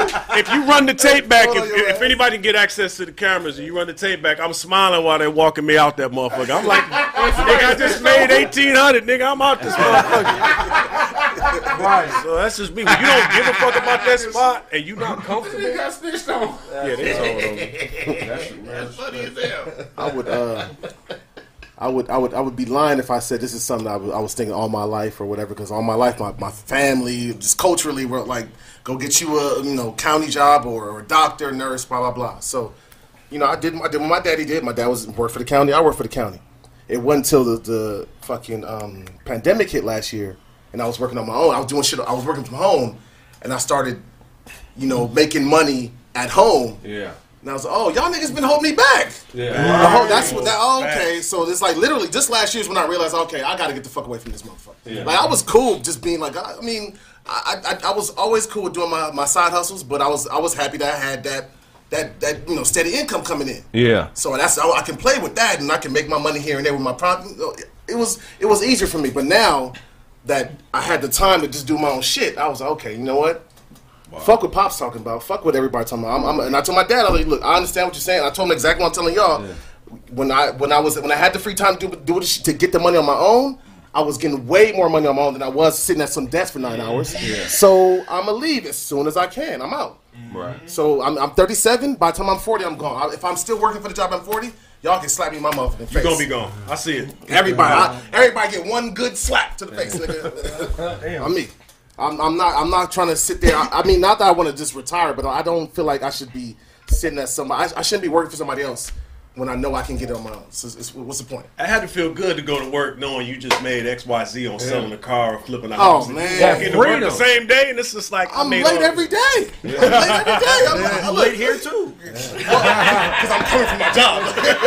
See, I'm just waiting on Joe Rogan to make the call. Once Joe Rogan make the call, I'm That not car, I already told niggas, hey, hey, these niggas that come to my desk, hey, y'all see me at work, y'all not gonna see me one day. I'm gonna let y'all know right now. Craig, you say when Joe Rogan called, When Joe Rogan hit him up, When we get that call, we out. that makes sense. Because I do got it on my dating profile. I have a podcast. it's my podcast, bitch. I do. I have my dating profile. It's my podcast, bitch. Hey, what you do if you if Joe Rogan asked you to come on the show and you, everything was going cool and one day he's like, man, shut up before I fuck you up, nigga.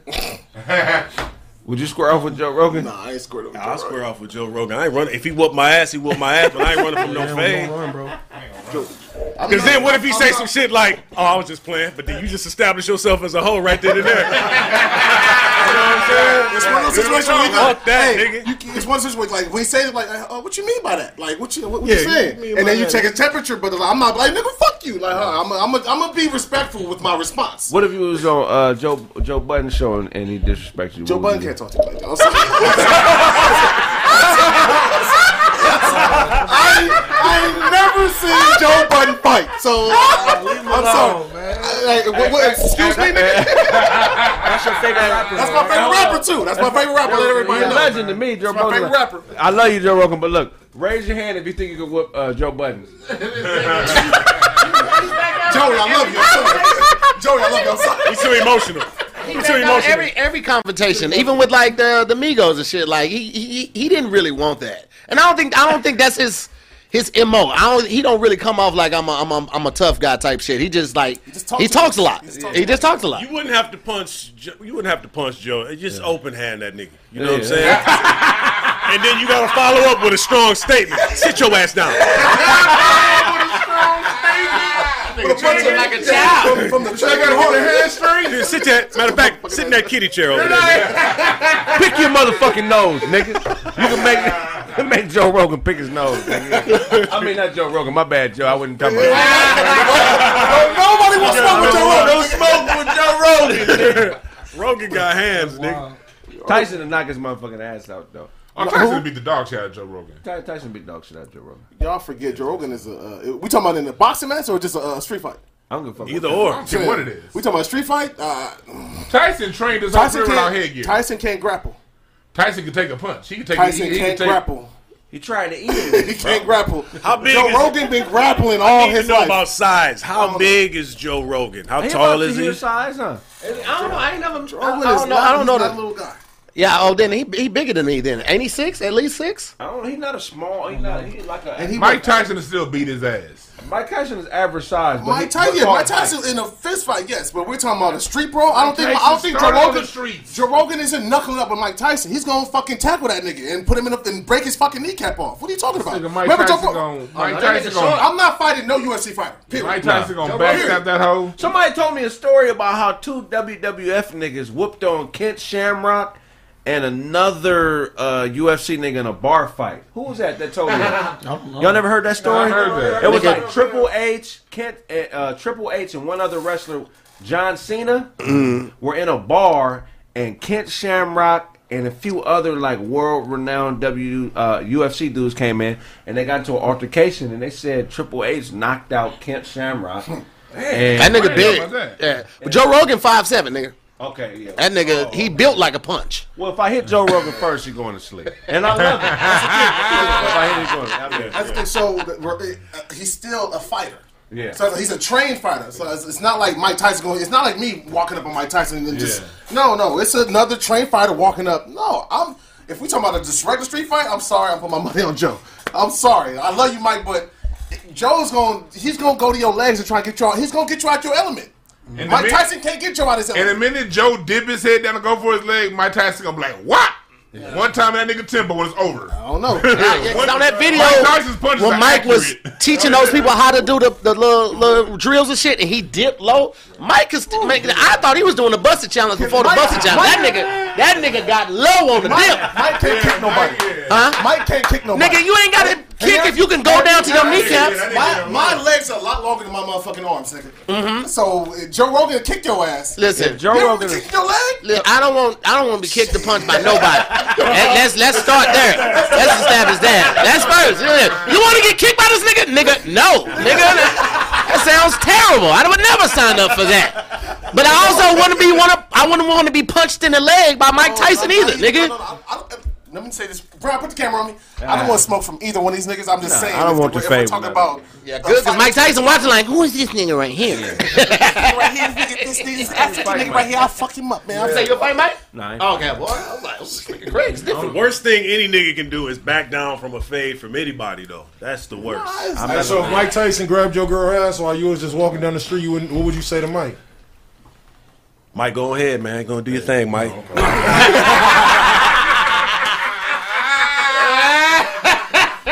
fucking I call Lennox. I, I No, no, no, sincerely, no, no, I- I I- sincerely I doubt call that Lennox. happens. No, I'm not gonna fight this nigga, but we out here. I, sin- I sincerely doubt that happen. But what I'm saying is, is if you dealing with anybody of that caliber and they say nigga square up, nine times out of ten they ain't trying to fight. They're just trying to see where you at. And if you Yeah. like, oh nigga, I don't, I don't want none. Oh, I mean, I ain't gonna let I ain't gonna let Mike punk me, but I'm not gonna be looking for the brawl. You ain't gonna- uh, yeah, I'm not. I'm not trying to get killed, man. Did you see when uh when uh Mike Tyson was grabbing Juelz Santana like by the arm and shit and they like kind of started the Yep. nigga? In the interview? Yes. Like Mike is a big ass nigga. Jules just had to like Mike had his whole arm telling the nigga throw up your shit. Like Mike was just Yeah. holding this nigga like a kid, my nigga. And Joel, he's, he's uncomfortable. You can tell he's like, yeah, yeah, yeah. Speaking of beasts and monsters, man, my boy, one of my favorite athletes of all time, Marshawn Lynch. He just got into the cannabis business. He's coming out with his own line of blunt wraps, diamond infused blunt wraps. I want to give a shout out to Marshawn Lynch. I, yeah, I don't know, but shout out to Marshawn Lynch for taking that jump, man. He one of the greatest to ever do it, man. Much respect and much love. Marshawn Lynch is one of them Mike Tyson type niggas. He just is a natural beast. Beast. You know what I'm saying? Um, you ever met Marshawn? Anybody ever met him? Ever met I've him? seen him play, but I've never met him though. He's he's surprisingly a, a happy-go-lucky, good motherfucker, man. I met him at the homegirl. I met him at uh, uh Tasha's funeral. Funeral. Okay. Yeah, he uh he was cool, but if anybody grew up in the hood, Marshawn Lynch would would have been that nine year old that was beating up like fifteen year olds. you know what I'm saying? Um I think it's dope. Why why do you think somebody who would be comfortable and never has to work a day in his life because he has probably a hundred mil in the bank, why do you think he would open his own business if, if he didn't have to? What, what's the reason for that? you, if you want to keep living that lifestyle, you got to grow the money. You can't when you get to that point to where no more money's coming in and you still spending. I think about people who retired. Remember back somebody retired back in 1990. Back in 1990, if you had 20 million dollars, you really thought you was really set houses. You can get a dope ass house for 80 grand or some shit like that, and you thinking, nah, shit, I'm really set.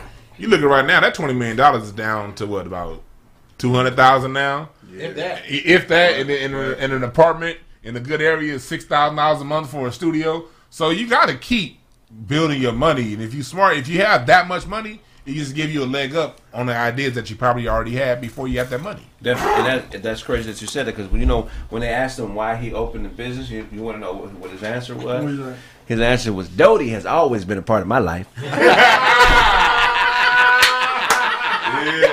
Niggas, niggas, I love Marshawn Lynch. niggas is gonna be like, Dosey. No, he said Doty. Talking about, talking about ganja. Ganja. I, never, I don't know this nigga, man. no, that's I fuck with that Doty. But he has some some some pretty some pretty respectable reasons why he opened it, uh, opened his business. One of his things is is he wants to counter the effects of the industrial prison complex on the black community through the criminaliza- criminalization of drug use. So he said the reason he started opening dispensaries and got his own blunt wrap is because he wanted to be a counter to the negativity that was opposed on, on our community when drugs were viewed as being something that was illegal, which I thought was really, really respectable. So shout out to uh, Marshawn Lynch um, for that. His actual quote quote was, "We are devoted to getting social equity right and creating opportunities." That the war on drugs annihilated for black and brown people, especially in Oakland. What'd you say? So I think that's respectable, man. We need to give it up for Mar- Marshawn Lynch for that. bro. You know what I'm saying? We, Solid. su- we support you. Hey, man, make sure y'all smash that like button. Damn, I was trying to wait till we hit 3K. We at 950. Um, um, damn. We'll be right back, man. Let's get up to 3 qu- 3 qu- 3K viewers. Make sure y'all smash that like button. We'll be back in a minute. Yeah. After this commercial. Man, Tahir had to go, man. Tell Kev on stage. I said, "What's up, nigga?" Man, uh, did y'all hear about the serial killer in Ohio who um is dying from a terminal illness? I guess he got caught like in 2011. They found like 11 bodies in his house. In his house, he uh black dude, black serial killer in Cleveland, Ohio. Has I heard that was some years ago, right? it was some years ago. I, I heard of that. Yeah. He has uh, terminal cancer, some type of terminal illness. Does a serial killer deserve empathy if he's dying? No. No, but aren't they like first or just inmates in general? Aren't they like top of the list for healthcare and all that stuff? Yeah. Like, don't they don't they do things to keep them alive instead of them just get sick and them die on their own? Yeah. It's a business. It never Yeah, makes sense the to longer you have them, the more money you gonna make. Right. But what fucked me up is the reason why he didn't get caught for all them years. Why was that? Okay, so people recognize it was a bad smell coming from the crib for years, right? But the reason nothing was ever done is because he lived up the street from a sausage factory. And they attributed the bad smells coming from his house to the sausage factory. You know what I'm saying? Which to me is a message to lesbians. Ah, nigga. You know what I'm saying? that if you're near meat,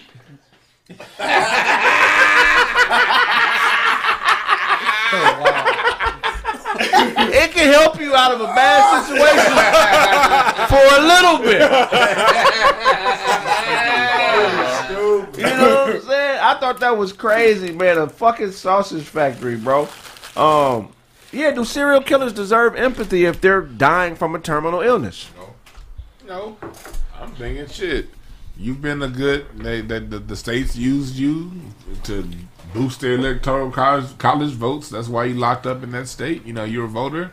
You know what I mean? You you've you've gotten to eat off the com- off the country's taxes for all this time and everything, and you killed all them goddamn people. You lived the life that you deserve to live. If you in jail after killing a bunch of motherfuckers, Right. No, you don't get no sympathy. Just die.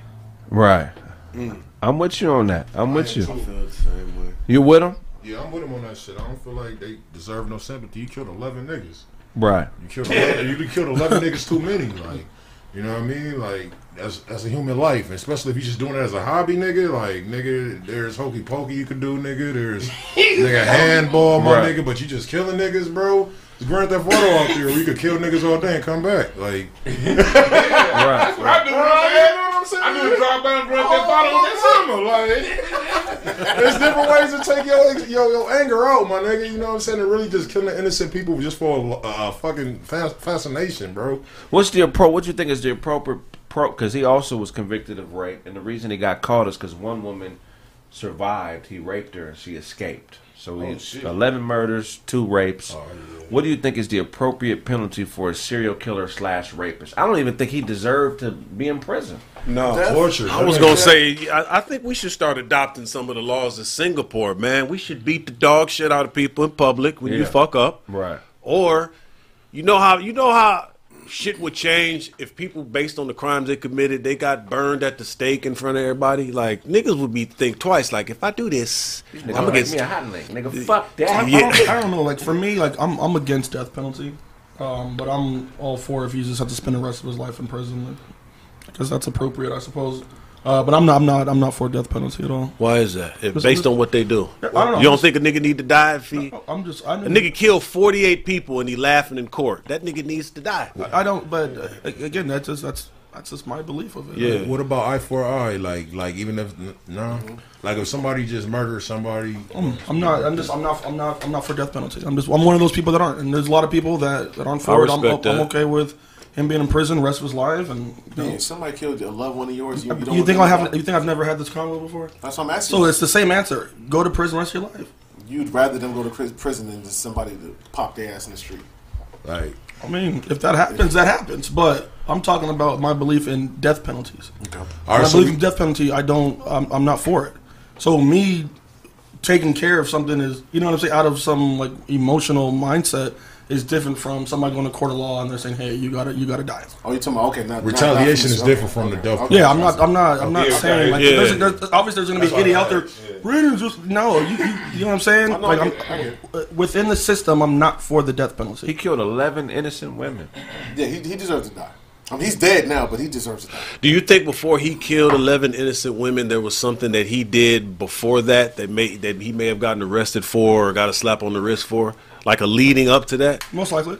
And that's kind of why. So if we eliminate, let's uh, take the death penalty off the table. I think our laws previous to that, I think our laws are just not stringent enough. Like if we did the Singapore thing, you know what I'm saying? You get caught, you do one thing, and you get your ass beat in public in front of everybody. That'll deter you from doing. People don't want to be embarrassed.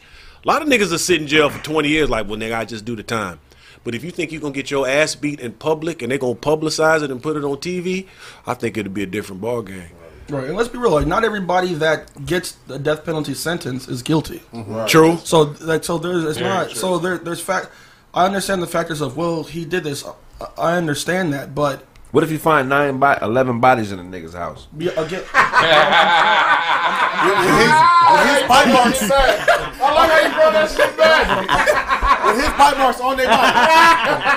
nigga walked in with same an open his mouth. Brandon is not that nice, bro. I don't even know why he's fronting right now. He is not that nice, my nigga. No, I'm, no, I'm, I've, I've, I've always I've always thought this when it comes to death penalty because you have to remember you got you got to take out when it comes to the legal system. A lot of people, like average people, think of it.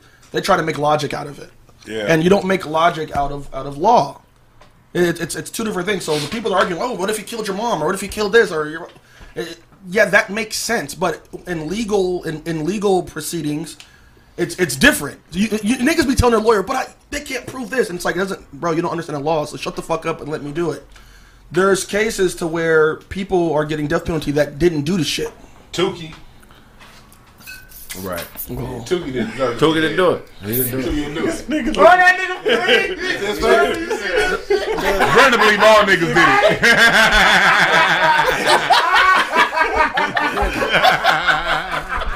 Took it to do it. Tookie didn't do it. That nigga got the get out face, nigga. So like, but again, like you know what I'm saying, like there's like Yeah, like, like, like like Hur- Hurricane Carter and shit, you know, stories like that and things of that nature. But what about a nigga if they find 11 bodies in his house? The bite marks. Ro- for me? For me, you just if if if they prove it, whatever, blah blah, you rot in prison. I'm saying uh, it, 11 bodies is not enough proof. I still don't think you. I don't think the system should be able to kill you. I mean, if Okay. You say I that. just I just don't I just I just don't agree with that. That nigga got a What beach shirt the- on a gloomy day, so you know how this nigga think. What about the members of the dead family? The, what about the family members of the dead people? Do they deserve to kill the guy who killed their family member? No, because that just seems very primitive to me.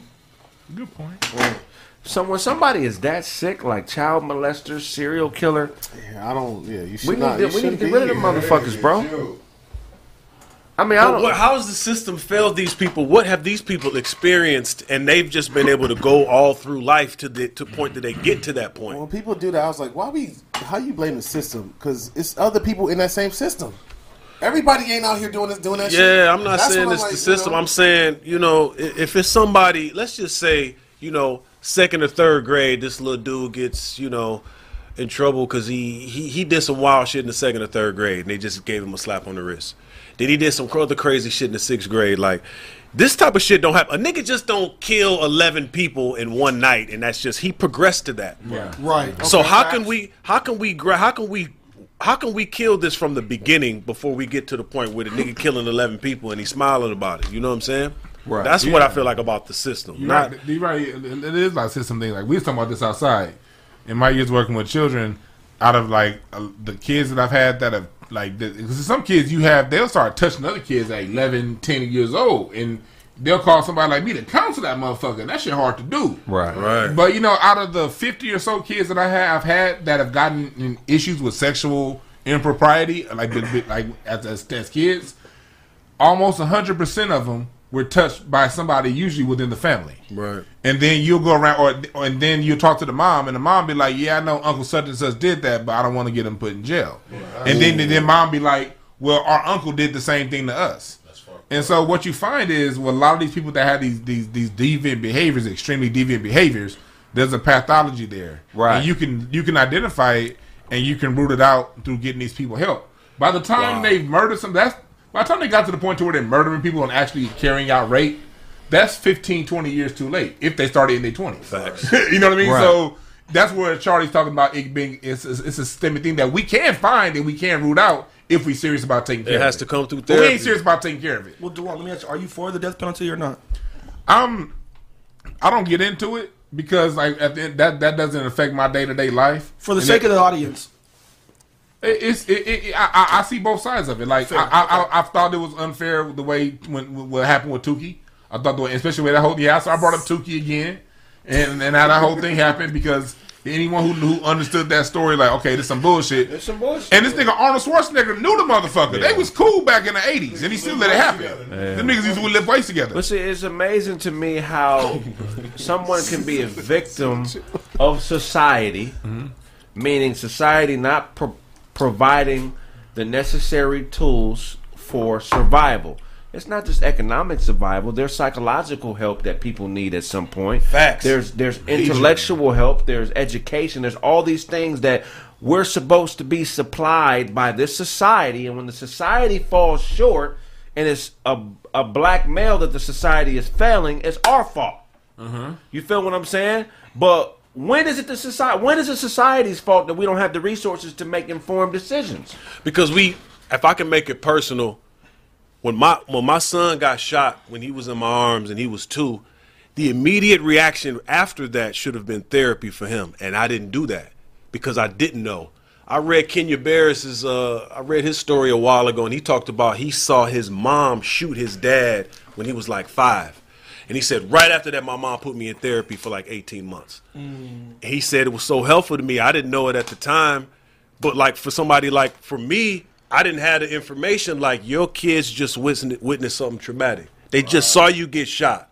My son saw his mom shoot me.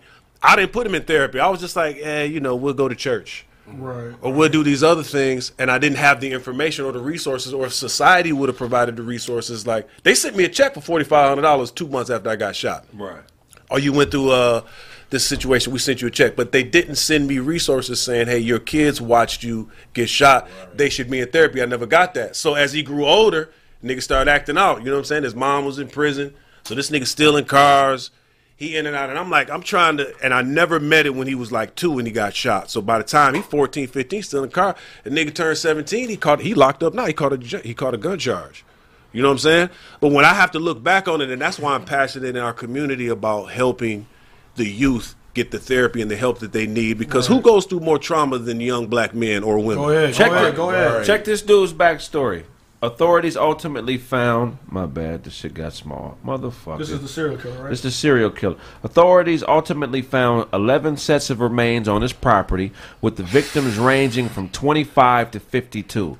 Uh, they were strangled using ligature, and he also used his hands to strangle at least one woman. Sowell, who was a Marine Corps veteran, was sentenced to death for his crimes in 2011. He was also convicted of raping two or more women and attempted to rape a third. So he, so this is this is went to war. yeah. the military is at fault.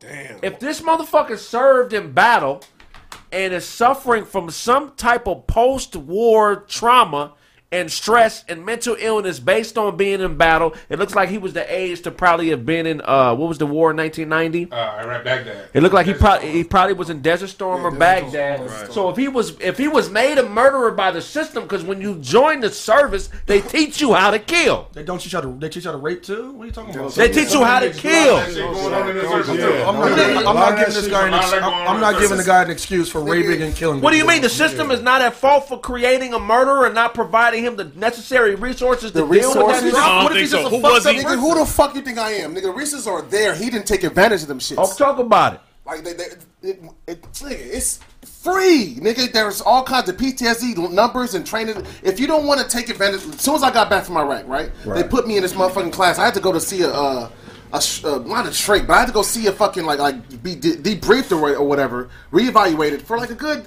two months before I could go back to work. Right. I just spent seven months in Iraq. So, like, all right, well, go do this before you can go back to your your, your duty station. Right, right. So, it's like, I, I don't know how they do in other branches. I know that's how the Air Force. That's how they did us. Even after that, even when I got out, I didn't. I didn't go see a shrink. Till I was out for like six years before I went and saw a shrink. That's because I wanted to. Right. That's because I started seeing shit that was wrong. People started telling me something shit was fucked up. But what if he got beyond the ability of self recognition? Some people lose awareness. The more sick they become, they You lose can't- the awareness. You can't blame that on the military. You can't. Mental you, illness? that- no, no, no. I'm not saying the mental. I'm not. But we're, we're blaming him killing people. No, you can't blame. Military creates killers every fucking day. Right. It should be way more killers out there from what you're saying. who was he who It should was be- he No, uh, should be. It should be way more killers, and not a lot of them are. It should be way more killers on the streets right now. It should be way more deaths by military niggas right now from what y'all talking. Right. So, but That's what I'm saying. I But was, it's looking. I was looking at it from this perspective Let's- too. let's not do that. Like, uh, like you know, like uh, like for instance, like people who like uh, lost themselves to like heroin or crack. Like, Uh-huh. like for instance, I've never done crack or anything like that. He's a motherfucker. That's why we ain't seen you in six months. That's why we ain't seen you in six months. You doing crack right now with that shirt up your back nigga. nigga. No, he, no, he on that shit. that nigga Bonds is out right now you doing crack nigga Uh, you know why? uh, You know why Jesus don't bless you? Because you pray to him with an arch in your back. that nigga been waiting he got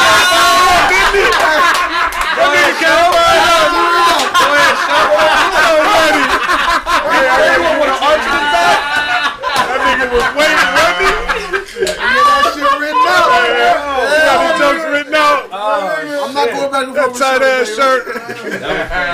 that nigga get excited anytime somebody cut the stove on, nigga. Are you the type of nigga at your house? You got your Pop Warner football trophy on your mantle, nigga. Your kid, that nigga kids can't put shit up on that mantle, nigga. That nigga came in here ready. That nigga came in here ready, nigga. That nigga came in here ready. Over here, that nigga got hit. That is hot us off that. That's mine. Oh shit! If that nigga DJ Show was a spy, he'd ask for them to put the tracking device in his ass. Hey, Charlie, No, put it right there. find it there. Okay? Hey, I get caught, Look, then they I'm, gonna I'm trying to see how many jokes he got in the notebook. I'm ready. If I get caught, then they gonna catch this. He got a clip. I'm ready. I'll be the one to go ahead. Go ahead. What Hey, you this got? nigga Charlie got a uh, Velcro ponytail he put on every time he meditates.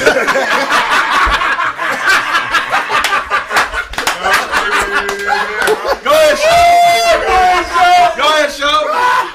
I knew he had. I wanted you to get some off. I knew he had it. My nigga. I'm out. I'm out of this Funny. one, bro. That was funny to the motherfucking dog. Clip. I You think got you a- going for 40 tonight. Going for He got a clip ready, don't he? That 40, you got like 27 right now. I'm out.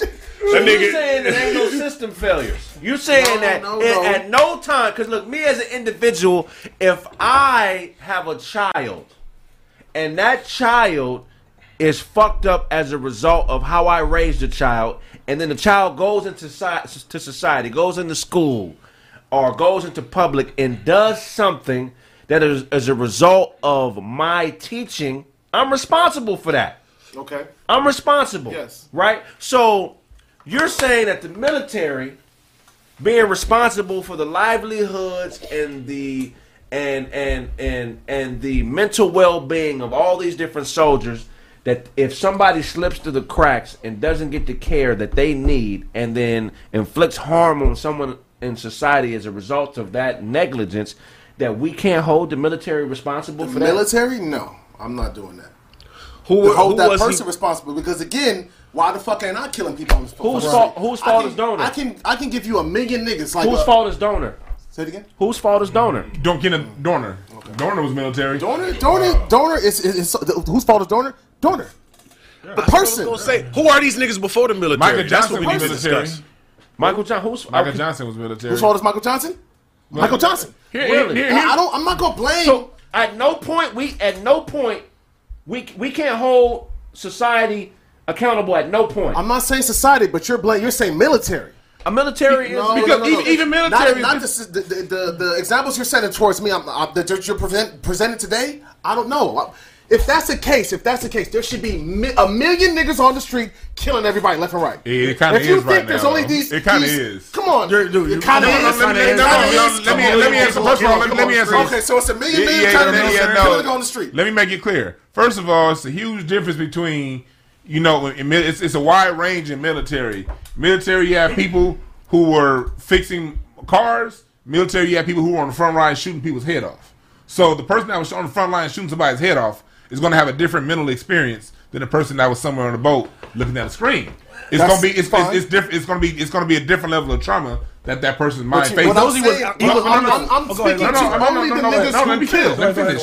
When we talk about a lot of our mass killers in America, when we talk about a lot of the things like that, that one of the shoes that happened just a couple weeks ago, we we talking about a lot of former military people and that that do these killings. And when I say I'm not gonna go so far as to say I'm not going to one to one blame and say, hey military, it's your fault he did that. That's all I'm but this is saying. what I will do because it's a, it's a range. That's unreasonable. What re- what's reasonable is is this: too many you motherfuckers, y'all bringing him home too many people who's doing a lot of fuck shit on the streets here. So y'all need to fix your system to where you can identify. You know the ones who are out there on the front lines going through this high level of trauma. Where because what Craig said, when you get so deep into your mental illness, you you think you're fine. No, no, no. You're you're not fine. There's no way you can be fine. You kill forty motherfuckers. You got to go into this special program. If you're the kind of person that if you if you have to go through this while you're in the military, you have to come over here, and we have to truly clear you your shit. It can't be no voluntary nothing because if you truly fucked up, you really gonna think you fine. Because you're coming back into a sick society. I- I- the I- okay. society is fucking sick, bro. If there's nothing healthy about the way the shit we have to do to survive. I think it's two So, parts. so time out, time out. For, for one, like thumbs up the video, y'all. Um, for Like two, this shit. Like smashed it, like Two, so what y'all are the the the narrative y'all are trying to paint right now, at least from what you just said, is that most of the crimes that are being, or most of the killers are, are on the streets, or most of the murderers are military. No, no, no, no, That's not what I'm saying. What I'm saying is too high of a percentage are people who's coming off from the military, and is it because they were exposed? Same- but the same, but the same of, of, of, of murders, of, of, of mass murders, and on top of that, same thing with domestic violence. the overwhelming majority of people who commit domestic violence are police officers. Mm-hmm. So Facts. that's a system failure. If if if you have all these if you have all these different domestic violence things going on, but six out of ten are cops.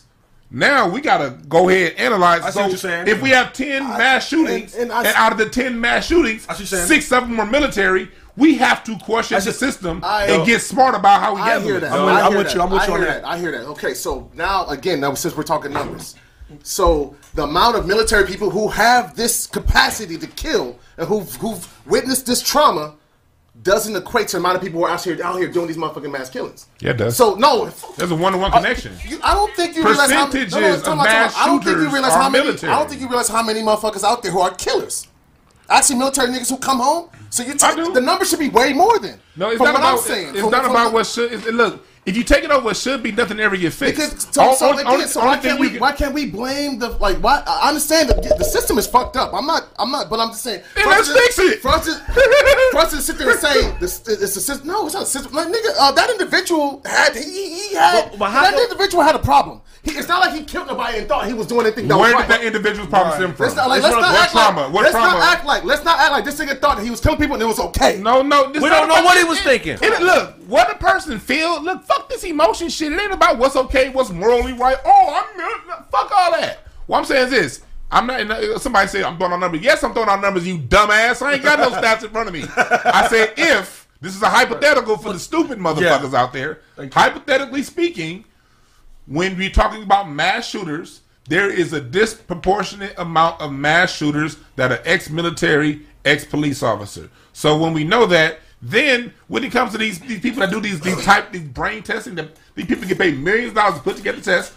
They can they they put, have all kinds of brain scanners and, and, and mm. things that they can put they can put people through to find your likelihood of being on different levels. So if you know if you know you put someone in bombs, in munitions, if you know you put someone in responsible for wiping out whole fucking towns, they have a different system that they have to come home to mm-hmm. and be debriefed from than someone who's in the military, How- iron and clothes. How can you? I would just say to interject to that. Most of the time, when I went in, let's say a lot of motherfuckers was given the option to either go to jail, Right. be in the That's military. how- So Well, that's I, army. That think, ain't no I, Air I, Force think, I think a lot of times it's already in the people. Right.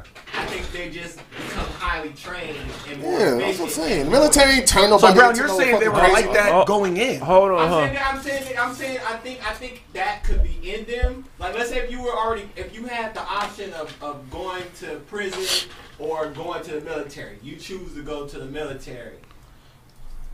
You already had something going on with you. Now you just become a highly trained person to be able to do what you need to do. I So agree. it's an But- enabler to to like that urge to kill.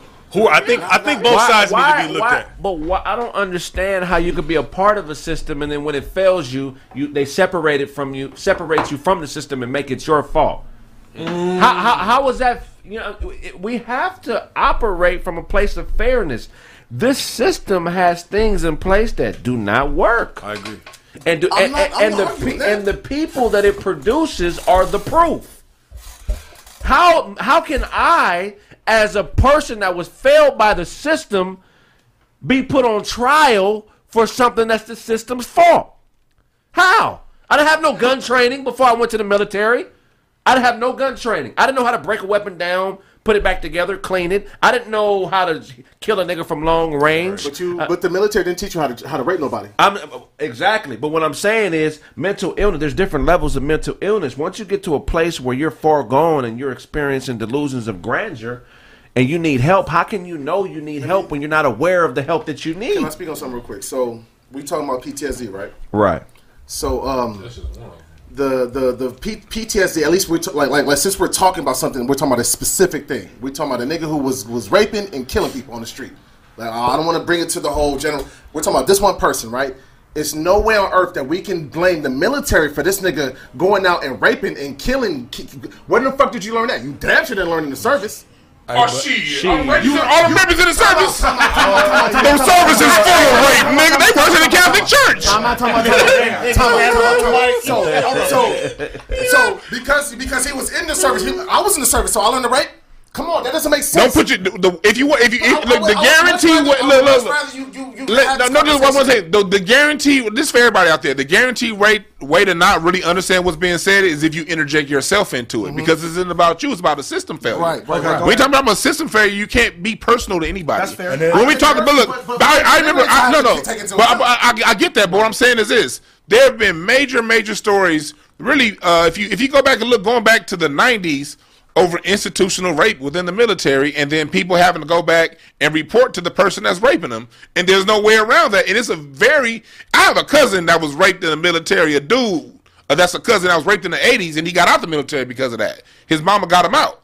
But what I'm saying is, Did he go out and start raping people? Huh? No, he didn't. He, he that's because that that wasn't what's in what was in him. But what I'm but he also wasn't killing nobody in the in military either. It wasn't in him. But when you combine a killer with somebody who's gone through a military system, and the military has proven that they don't give a fuck about prosecuting people who rape people within the military. That's a major, major issue that it comes out every few years. It bubbles out, and then the shit, the stories quickly die. Again, again. We again, again, again, again. It's, this isn't about taking nothing personal. It's about it's, It's a not lot of people out there who So how those? How can we hold the system accountable? Because I feel like I'm not, no, no, I'm not. This, I'm I'm, saying not by- talking about system because we no. When we said military, that's when I was like, all right, come on. Yeah. Like if we're just gonna say this, this, this one thing, no, fuck you got, you got, you got the military. you got me fucked up. Charlie, look at it if, like- oh. if your son, if your son, check this out. When the incident happened, if your son would have found the gun at three, four years old and shot somebody and killed him, what, what would have happened to you As an adult, in as your care? dad, Right. Oh, I'm going down. Right. If he if he got the pistol in my care and clap and clap somebody in my house and he three, Right. then they gonna go after the parent. Facts. What happens if I shoot somebody with your gun? If I use If I shoot somebody with your gun, what happens to you? nothing. No, if I shoot someone with a gun registered to you, Oh yeah, I you going to yeah. jail. Right, right, That's definitely. crazy. I just feel I got to report it stolen. If I don't report it stolen, I'm going to jail. Yeah, definitely. Mm. I, I hear both sides in this argument. I feel like you know, and I think Dozy is saying it too. The system does need to be looked at, but we also got to look at what's in the person prior to getting into the saying. system, and that's just what he's saying. I mean, and not just that system, but several systems. Several. People coming from college get the same opportunities as the, you know when they go into the NBA. Remember, remember uh, what's the nigga name? Harold Miner, Baby Jordan. Look just like you. This nigga, this nigga, this nigga Brandon can't run at night. Why Why not? That nigga can't jog at night. Like, what is this? This get out looking nigga jogging phone. That nigga can't jog at night. I don't know. I just came up there. It was random. I don't know. Fuck it.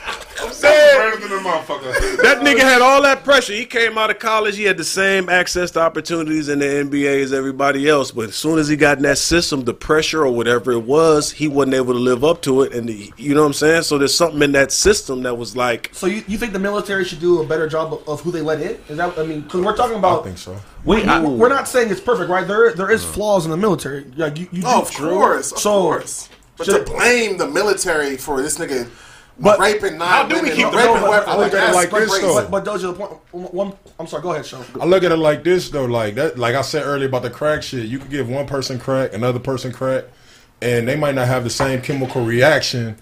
Like Right. some people get lost in the sauce where they're on the street growing dreads. Yeah, yeah. None motherfuckers is like, you know, that's what happened when you. I mean, Dreadlocks go hand in hand. Okay. Wait, wait, wait. How many niggas we know with cracking dreads? hey, hey. So what you saying? So what you saying? Is this nigga saying that after anybody who I knew? You know what I mean? Oh, like, you know I thought you was describing the nigga But who look, hit LeBron's the mama.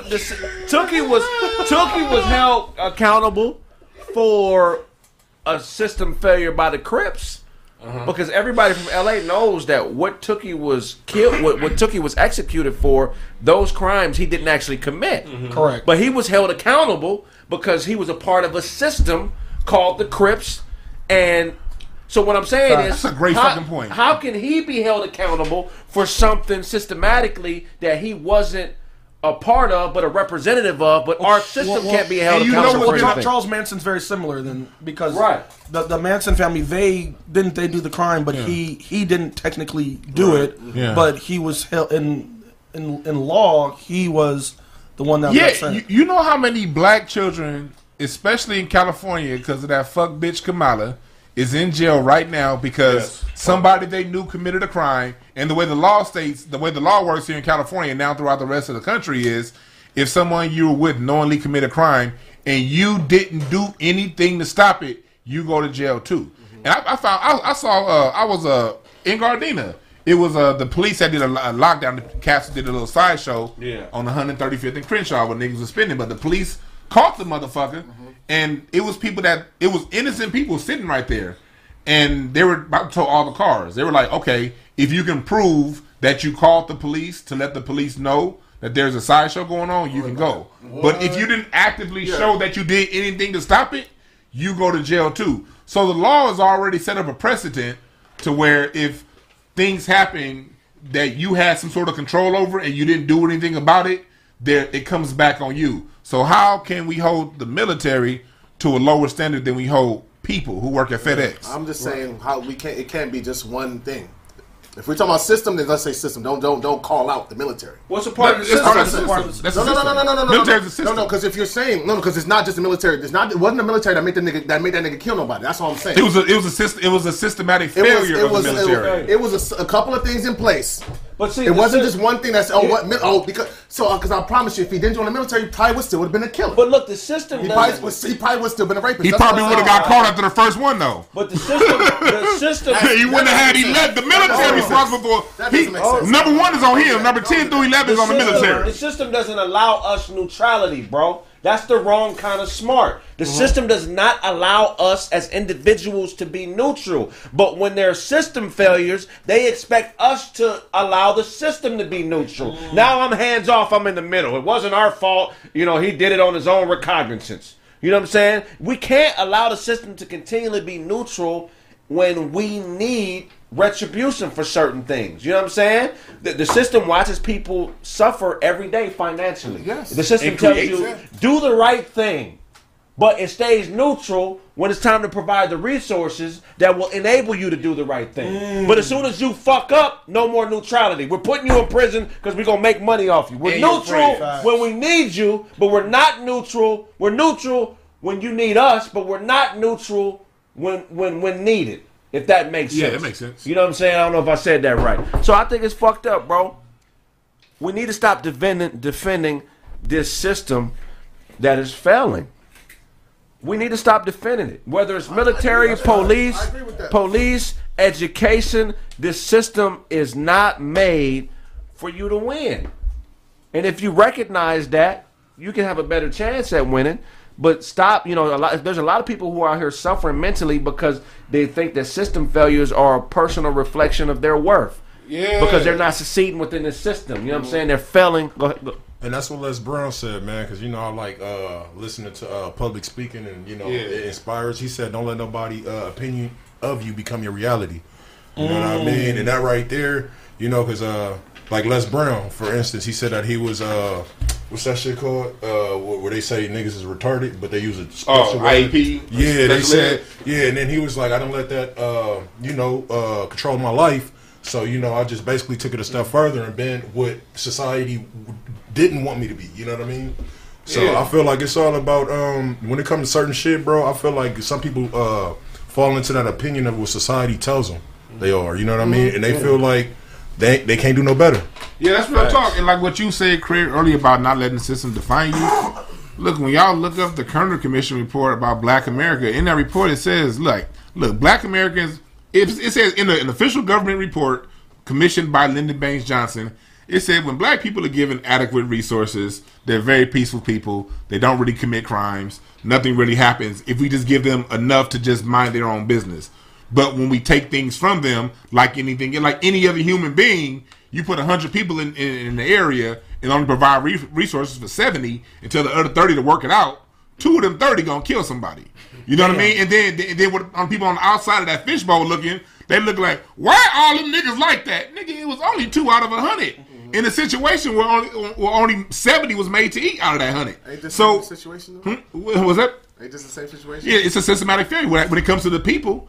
When it comes when it comes to the crimes in, in the hood, it's definitely a systematic failure No, no, because no. I mean, the, the, the two out of the hundred that's actually killing like like your You numbers. it it is two out of hundred. You know, you know, you know what I said when, when I You said. the question But yeah, I'm no. I get it. Military. Yeah, it's two out of hundred, but but also get what I'm saying too. Mm, I when mean- I say disproportionate, if it's two hundred out two out of hundred in the military killing, Mm-hmm. but out of the ten mass killings, six of those tens were were I- I military. Four was the rest of the society. Then we can I, we can easily identify a systematic failures. Right. And and the most of the crimes people commit are crimes of poverty. So when the system says, okay, we're going to elect, we already don't have enough jobs for this community that's fifty percent un- unemployed. That president- We about to let eleven million more motherfuckers in there to make it even worse for these niggas, and then turn around and say, what's wrong with these niggas? It's dead presidents.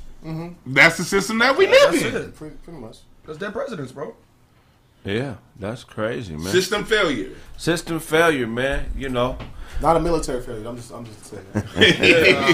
That nigga hard. protecting the I don't military. disrespect my Yeah. own crap. It ain't no disrespect to the folks in the military. He just said fix your shit. Yeah, but we're talking about the hierarchy that runs the military. It's it, they're failing, bro. I think it's Plus, sad- I think and it's sad. I, I, again, that's why I, I agree on that.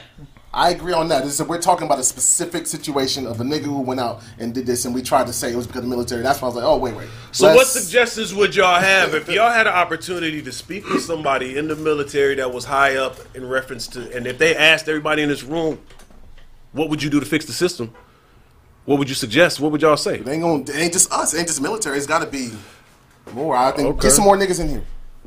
Get the police in here. Get get the. Okay, so let's just say all of them, police, all forms of military, and if they said, "Look, we want to change our system, we're open to suggestions," what would y'all say to them?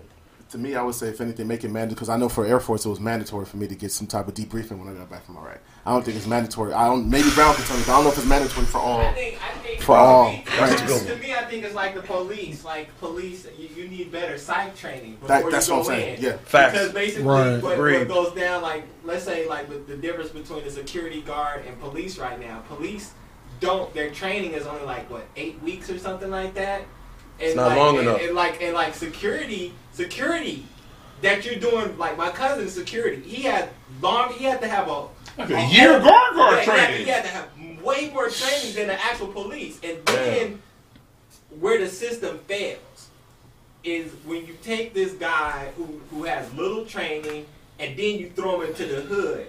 And he's already scared. Right. And so when he mm. gets into this environment and he doesn't know how to handle the environment and he's scared, that's the system that put that guy in that environment knowing that he didn't have that training. Right. So I think it's, it's, it's, it's at the it's at the beginning. It's at the core. It's not it's not at the end of the situation where the person needs to be to breathe down. Because I understand what Dozie's saying. Like you come, you see some shit. I think it's at the beginning where you just that that they need to evaluate that person before they go in. Yeah, it shouldn't be so easy to, to, to become a, a police officer or or to, to, to be in the military. I, I it's like because I know it's not. These aren't jobs. These aren't like dis, the positions where pe- they're not desirable. I didn't. I didn't grow up. Oh, I want to be in the I military. go to No, Iraq. nigga, I wanted to get the fuck out of my daddy house. Fuck out of here. Right. That was the only thing that was hiring. Real talk. So it's like it wasn't. I wasn't Mr. Patriotic. No. So all y'all niggas talking all dozy. No, I'm not. Big, I'm not fucking brainwashed. Fuck that shit. I, I I needed a job. They were paying. I went. So I can't look as a as a man, as a black man. I can't sit here and be like, oh no, we should. Don't don't don't go join. No no no. If, if you have no other options, I'm gonna tell any go go look at the service. I'm not gonna say go join. Go look at the service. Take look at that option. So when if, if I, I would definitely on the others on the opposite sp- spectrum of it, I'm not gonna sit here and be like, nah, it's it's bad for everybody. It's- No no no no. It's, it's it is for who it is. I know for a fact that is nobody that comes out of the at least from the Air Force. If you it's no you're not coming out of there with some some. Um, you're not coming military. You're not coming out here killing Well, we people gotta or, look or at learning it. how to uh, rape people and shit. All I know is when I work mental health, if a child leaves our care and is it and they harm themselves or someone else, guess who can go to jail? Right. Me. I'm a regular ass nigga. Damn. So when we're talking about systematic failures, the whole point, like I said, for people listening, it's not about taking it on you. It's about understanding. It's a, it's a lot of people that go through these systems. These systems know these outcomes are going to happen. It's about telling that system fix your shit. Fix your shit. That's all it is, and then let's move on. Because what you say you joined the military for to get out your dad's house. What was the other reason? There was no other reason. You said they're high, they're paying, It was they're hiring. hiring. Oh well, yeah. I mean, like that's it's the same shit. Like I needed, I needed a job that would pay me enough to get out of my father's System house. failure. I was straight out, fresh out of high school. I don't wasn't have, I don't, I don't providing have the necess- resources. the necessary resources for him to make an informed decision for himself. So he joined the military, not necessarily out of desperation, but the system wasn't providing the necessary resources for him to make the decision that he really wanted to make. So we start off from a failed position, and then we're expect to win. Damn. I think that start off with school. That's huh? I think that start off with school too. Because why I say that is because school don't give us a trade. You know what I'm saying? Like all the shit we like ninety percent of the shit that we learn in school, we can't take that shit into the real world. You know, it's nothing you need. Right. So from I'm looking at it from Dozy perspective, it's like shit. You ain't teach me none of this shit I really wanted to know. But that's a lot of people perspective. That's mine too. Yeah. Like when when I got out, I, I I became a custodian. You know what I'm saying? And because my mom filled out of my application on my Right. mama, like you know what I'm saying, I, nigga, I still don't know how to fill out an application. You feel what I'm saying? Because I, I, I was consistent to stand there, but I just knew I didn't want to be there. But me being a custodian, I was like, it's not what I want to do, but shit, it's the only thing that's keeping me out the streets. You know what I mean? Niggas join the military for the same reason that bad bitches uh, fuck with niggas that got bread. They're looking for some type of stability. They're looking for some type of you know comfort that shit is gonna be okay. They're looking for the closest thing to a guarantee that they can find that life is gonna be a smooth, uh, effortless, uh, struggle-free situation. You- I- there's that. There's like that, like Right. me, and then there's the other one who's like, no, nigga, this is my country. I love this shit. Well, I, yeah, they're the- I die for this. But shit. them are niggas, but those, but those are niggas who join for the right reason. I love America. I do it for the right reason. That's what I'm saying. I do If- so I do for the right reason. no, no. Just join for the right If you if you guys can look it up, I don't know if it, I don't know how you can find it. I, I can't I can't tell you guys how to find it, 'cause I, but I saw when, when Frontline used to be on PBS. Frontline used to have all these specials on Frontline PBS. They did a whole documentary on why people join the military, mm-hmm. and really going back to Craig's systematic failure. There are parts of this country that this country intends to permanently keep poor. Because if these motherfuckers stay poor, they're gonna yeah, have yeah. to come to the military. So there's a there's a system failure that leads people to even having to join to the military to begin with. If you make a certain amount in the military, they'll ask you to get out. Yeah. Like if you start making like well, yeah, if you if you got some other shit, like if you win the lottery or some shit, they're gonna they're gonna come to you. All right, you might want to get it because it's like. What can we tell you? Like you making more than anybody here, so it's like you, you might, yeah. They'll, they'll, I never they'll knew ask you. Yeah. So you I can't never look knew at that. country based off how much money. No trust. I'm de- some weird shit, right? It's like- about- that's a system. That's shit. not a system failure to you. No, no, it is, but I'm not saying I'm not going to direct it at just one. We're saying military is why this is. No, I- but- no, but that's the military is a, is a system. Um, so let me say this: military is a system failure. Police, all.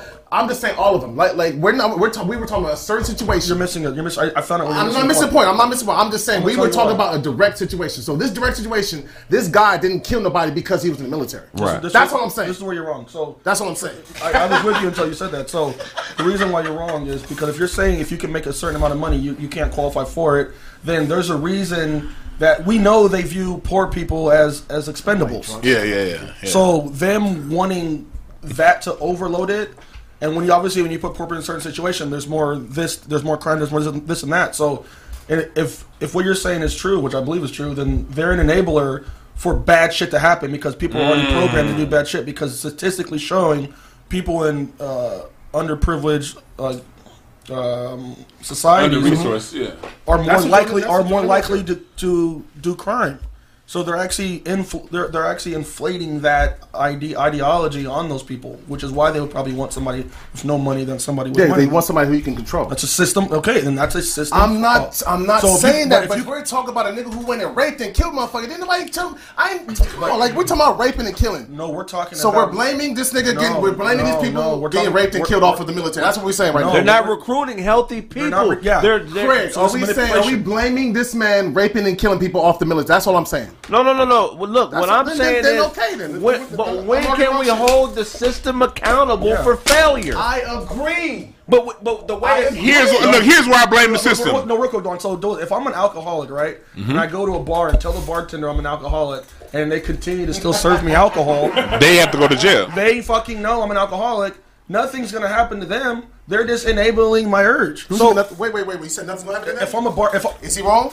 No, no, they have no. bar- You can lose. bartender You, is an you, enabler. Then you can lose. You that's can you can lose. I didn't fucking No, know. no, no, no, no, no, no. So a bartender, no, you can lose your liquor liquor license Thank if you you. continue to Thank serve you. people who are drunk. No, it But- was drunk. But I'm saying if, if I just if I just if I'm I shouldn't be serving this person Yeah. alcohol regardless Yeah. whether they get drunk or not. If, if they're telling me I'm an alcoholic and I'm still serving them, then I'm doing something that uh I'm doing something wrong, unethical. So Mm-hmm. them knowing that people are fucked up and hey, I'm gonna give you a gun, I'm gonna teach you this way, I'm gonna teach you this. I'm creating a fuck. This is Universal Soldier, bro. This I'm ain't- creating a fucking monster. And then and then what? This, no, no, li- no. Listen, what I'm I'm saying. listening, you can't I'm just say get the fuck I'm out of here. Like you gotta listen. So, so then He said that shit's so polite. If, they're- if they could only, if they could only adapt in a structure that they have a sergeant over them and stuff like that, knowing that if they don't have that when they go back home, they they can be a loose cannon. That's what's fucking happening, bro. So they don't have that. So what do you you don't you think they don't know what could happen if they don't have that guidance, knowing they're fucked up to begin with? Here- What I'm saying is. No, but answer I know- I'll answer those questions for him. Address One at a time, one at a time. no, no. no. I'm saying, of course they know. Okay. Hey, Dozy. That's a possibility, yes, but that isn't the no. That's not what happens every fucking day. And on top of it, on top of that, it's not like you're an individual. I didn't, I didn't force you to come and join this shit. You came out, you, you came out of. No, We don't know because sometimes they work for us to join. Hey, but I'll say this. Look, Nobody's forced to fuck- then here, here's You where had to join. here. You have a choice: either go to jail or go to the military. He Well, said it's been forced. That's not a force. Here's here's how You have a here's choice. if you if Let's- if let's- if a let's person has no way of making a, a means for themselves, you provide them means. That's kind of a you know it's a false choice, but it's a choice. Well, I'm saying this. This is why I do blame the system. If he wasn't trained to kill by the military, he probably would have only got away with one or two. He became a serial killer. be- we need to- yeah, I'm, yes, I am. No, no, We're not predicting- I am going there. No, no, I am going there because the military, the military. John, we forget about John Lee Malvo, the DC sniper. Where did that motherfucker learn how to snipe people? In the military. If it weren't for the military, he'd have had to do head of phase, so he probably wouldn't have killed nobody. So the fact that he got learned, he got taught from the military how to shoot motherfuckers from 600 yards away. Yeah, I'm blaming them motherfuckers for that. you can't learn What I'm, to shoot from what I'm- 600 yards what- away in what- no, no, no. Most people, you, most people, look. These these poor people, they can't afford. First of all, they can't afford the kind of gun. Money. They can. They, they're not going to afford the training. They're not going to afford. They, they don't even know where to go to get that, get that shit done. Michael Johnson, the, the person that shot them police officers in Dallas, this motherfucker did it from long range because he was trained on how to kill niggas from long range. They, call that, hey, Craig, they call that nigga Doze W. Bush. All I'm saying, Lick man, my to Doze W. Bush. All I'm saying is if if you know if some somebody will watch you starve and get to a point where you doing anything to survive and they had the resources to help you before they get to that point, you got to question that month if that motherfucker really love you or not. I say You, it for you- you know what I'm saying? Right. On that note, we're gonna end up the show. I'm gonna end up the show. On that note, we're gonna end the show. Tell them where they can find you, bro. Yo, what's up, man? This is be your boy, the real DJ Show. It's show. Uh, hey, you know what Welcome I'm saying? Welcome back. Thank you, appreciate it, man. Don't kick no crackhead. That's what I just want to tell y'all. So what happened, man? Your polio flared up. Uh, man, I see that nigga. Go ahead, He ready. He loaded. He ready. My nigga, my nigga Craig got a uh, a nose longer than Wilt Chamberlain sex record, nigga. Oh, my nigga. Oh. I wish you would, Charlie. What, what, what, I wish you would, Let's talk right into it then. You got certified to be a massage therapist in jail, nigga. Soft ass hands, nigga. Hey, you You type- got a shirtless poster of Tim Duncan on your wall right now, nigga. Hey, What, Charlie, nigga? hey, you Char- pull up to the gym and get the closest parking space you can get, nigga. I get him. That nigga don't want no cardio. Like, I'm gonna pull up to the closest spot. No cardio. No cardio.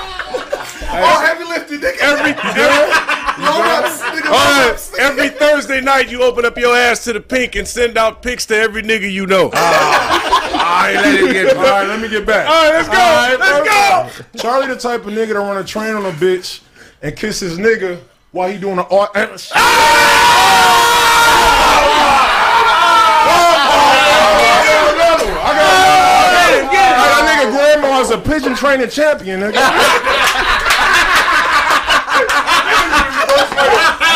Hit him with the jelly.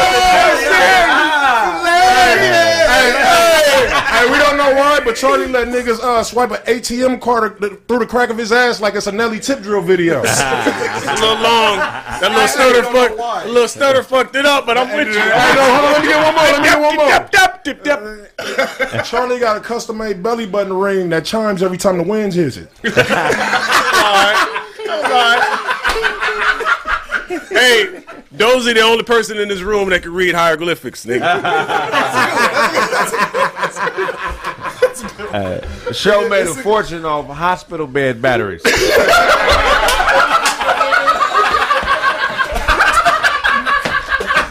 Hey, hey, Chris. hey, your, your nose so long, if you laid on your face, you'd be six eight.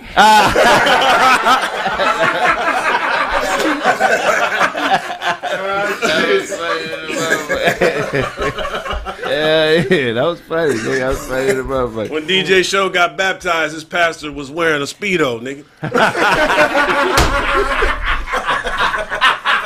That nigga, that nigga Charlie.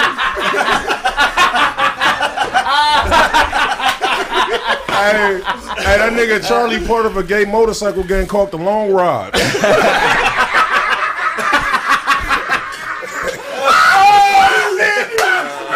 I wish I was on, dog.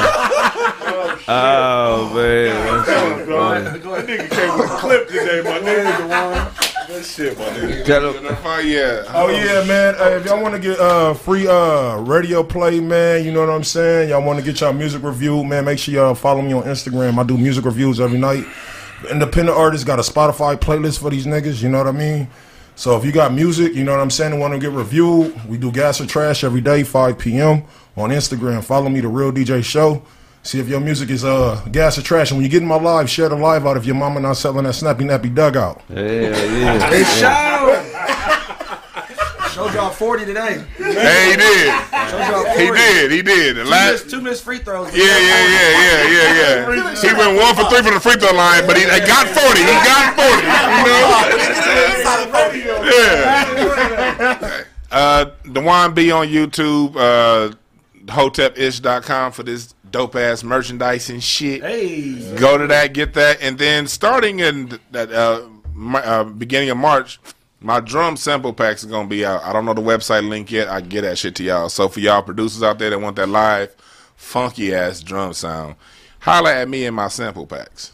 For sure. Hey, check me out on uh, IG at IAM Charlie Newhart, man. Hey, listen, I appreciate everybody su- for subscribing to my YouTube. I'm dropping a video a day. Check me out on YouTube at Charlie Newhart. I appreciate y'all. Hell yeah. Yo, che che che Buquenu. Hey! Yo, um, real real quick, let's uh let's let's talk about Dunk real quick. Dunk got the album coming out this weekend, right? Damn, it does come out this week. Sapiosexual, Yeah. so let, let, us go ahead, Dunk, man. We love you, man. Sapiosexual coming out on the 14th. Um, shit, man. I love everybody, man. Y'all know where to find me. Regular underscore doz. Shout out to uh this nigga Chuck. Chuck only fuck with bitches from whole, from hotchristiansingles.com. Nigga. You know what? You probably wrote that shit down I, yesterday, thought, too. I thought that shit when he told when he said something about me. I was like, let me get this nigga. Let me cook this nigga. That nigga Charlie got a pH balance. Damn.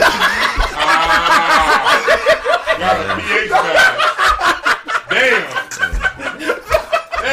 I'm gonna let y'all get him off, dog. That was funny to the motherfucker, man. Oh, shit. That Uh, was, that was solid, my nigga. I Love give everybody, you, man. Y'all know. That was solid. uh, Instagram is B12 World, letter B12 World. Uh, we had a good show, man. Uh, we appreciate show coming back from the broken leg. Uh, if you're looking to buy a car, go to the website, thecraigsmith.com. Go to the how-to page. We're helping out hundreds of people right now.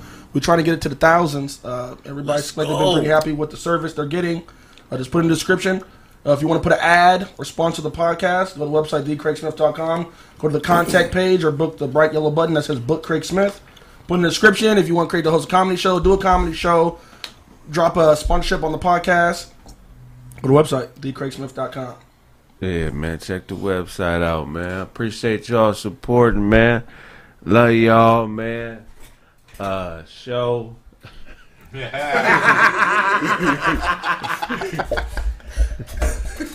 Hey, don't say no more funny Sure. jokes. I'm gonna have to smell this nigga's armpits when he, the next time. Don't, don't say no more funny oh, jokes. Hey, this the only nigga I know that could get a McRib any time of the year. Eh, eh, eh.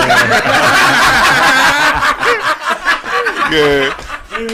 This nigga smell like garbage truck tires over here sitting next to me. Every time he swing his arms, I gotta get a whiff of this shit, boy. Nigga, you stupid. Glad to have you back, my Hey boy. man, hey, glad to have you back, man. The nigga Shit. show ain't got no washcloths or towels in his house. the nigga, the nigga wash up and dry off with paper towels and shit. nigga stupid. I don't know. That nigga don't care about how he dressed. He just come out the same way he came out last week. You don't ever look at yourself in the mirror. that nigga was like, Hey, show got his dog's old pacemaker in his chest.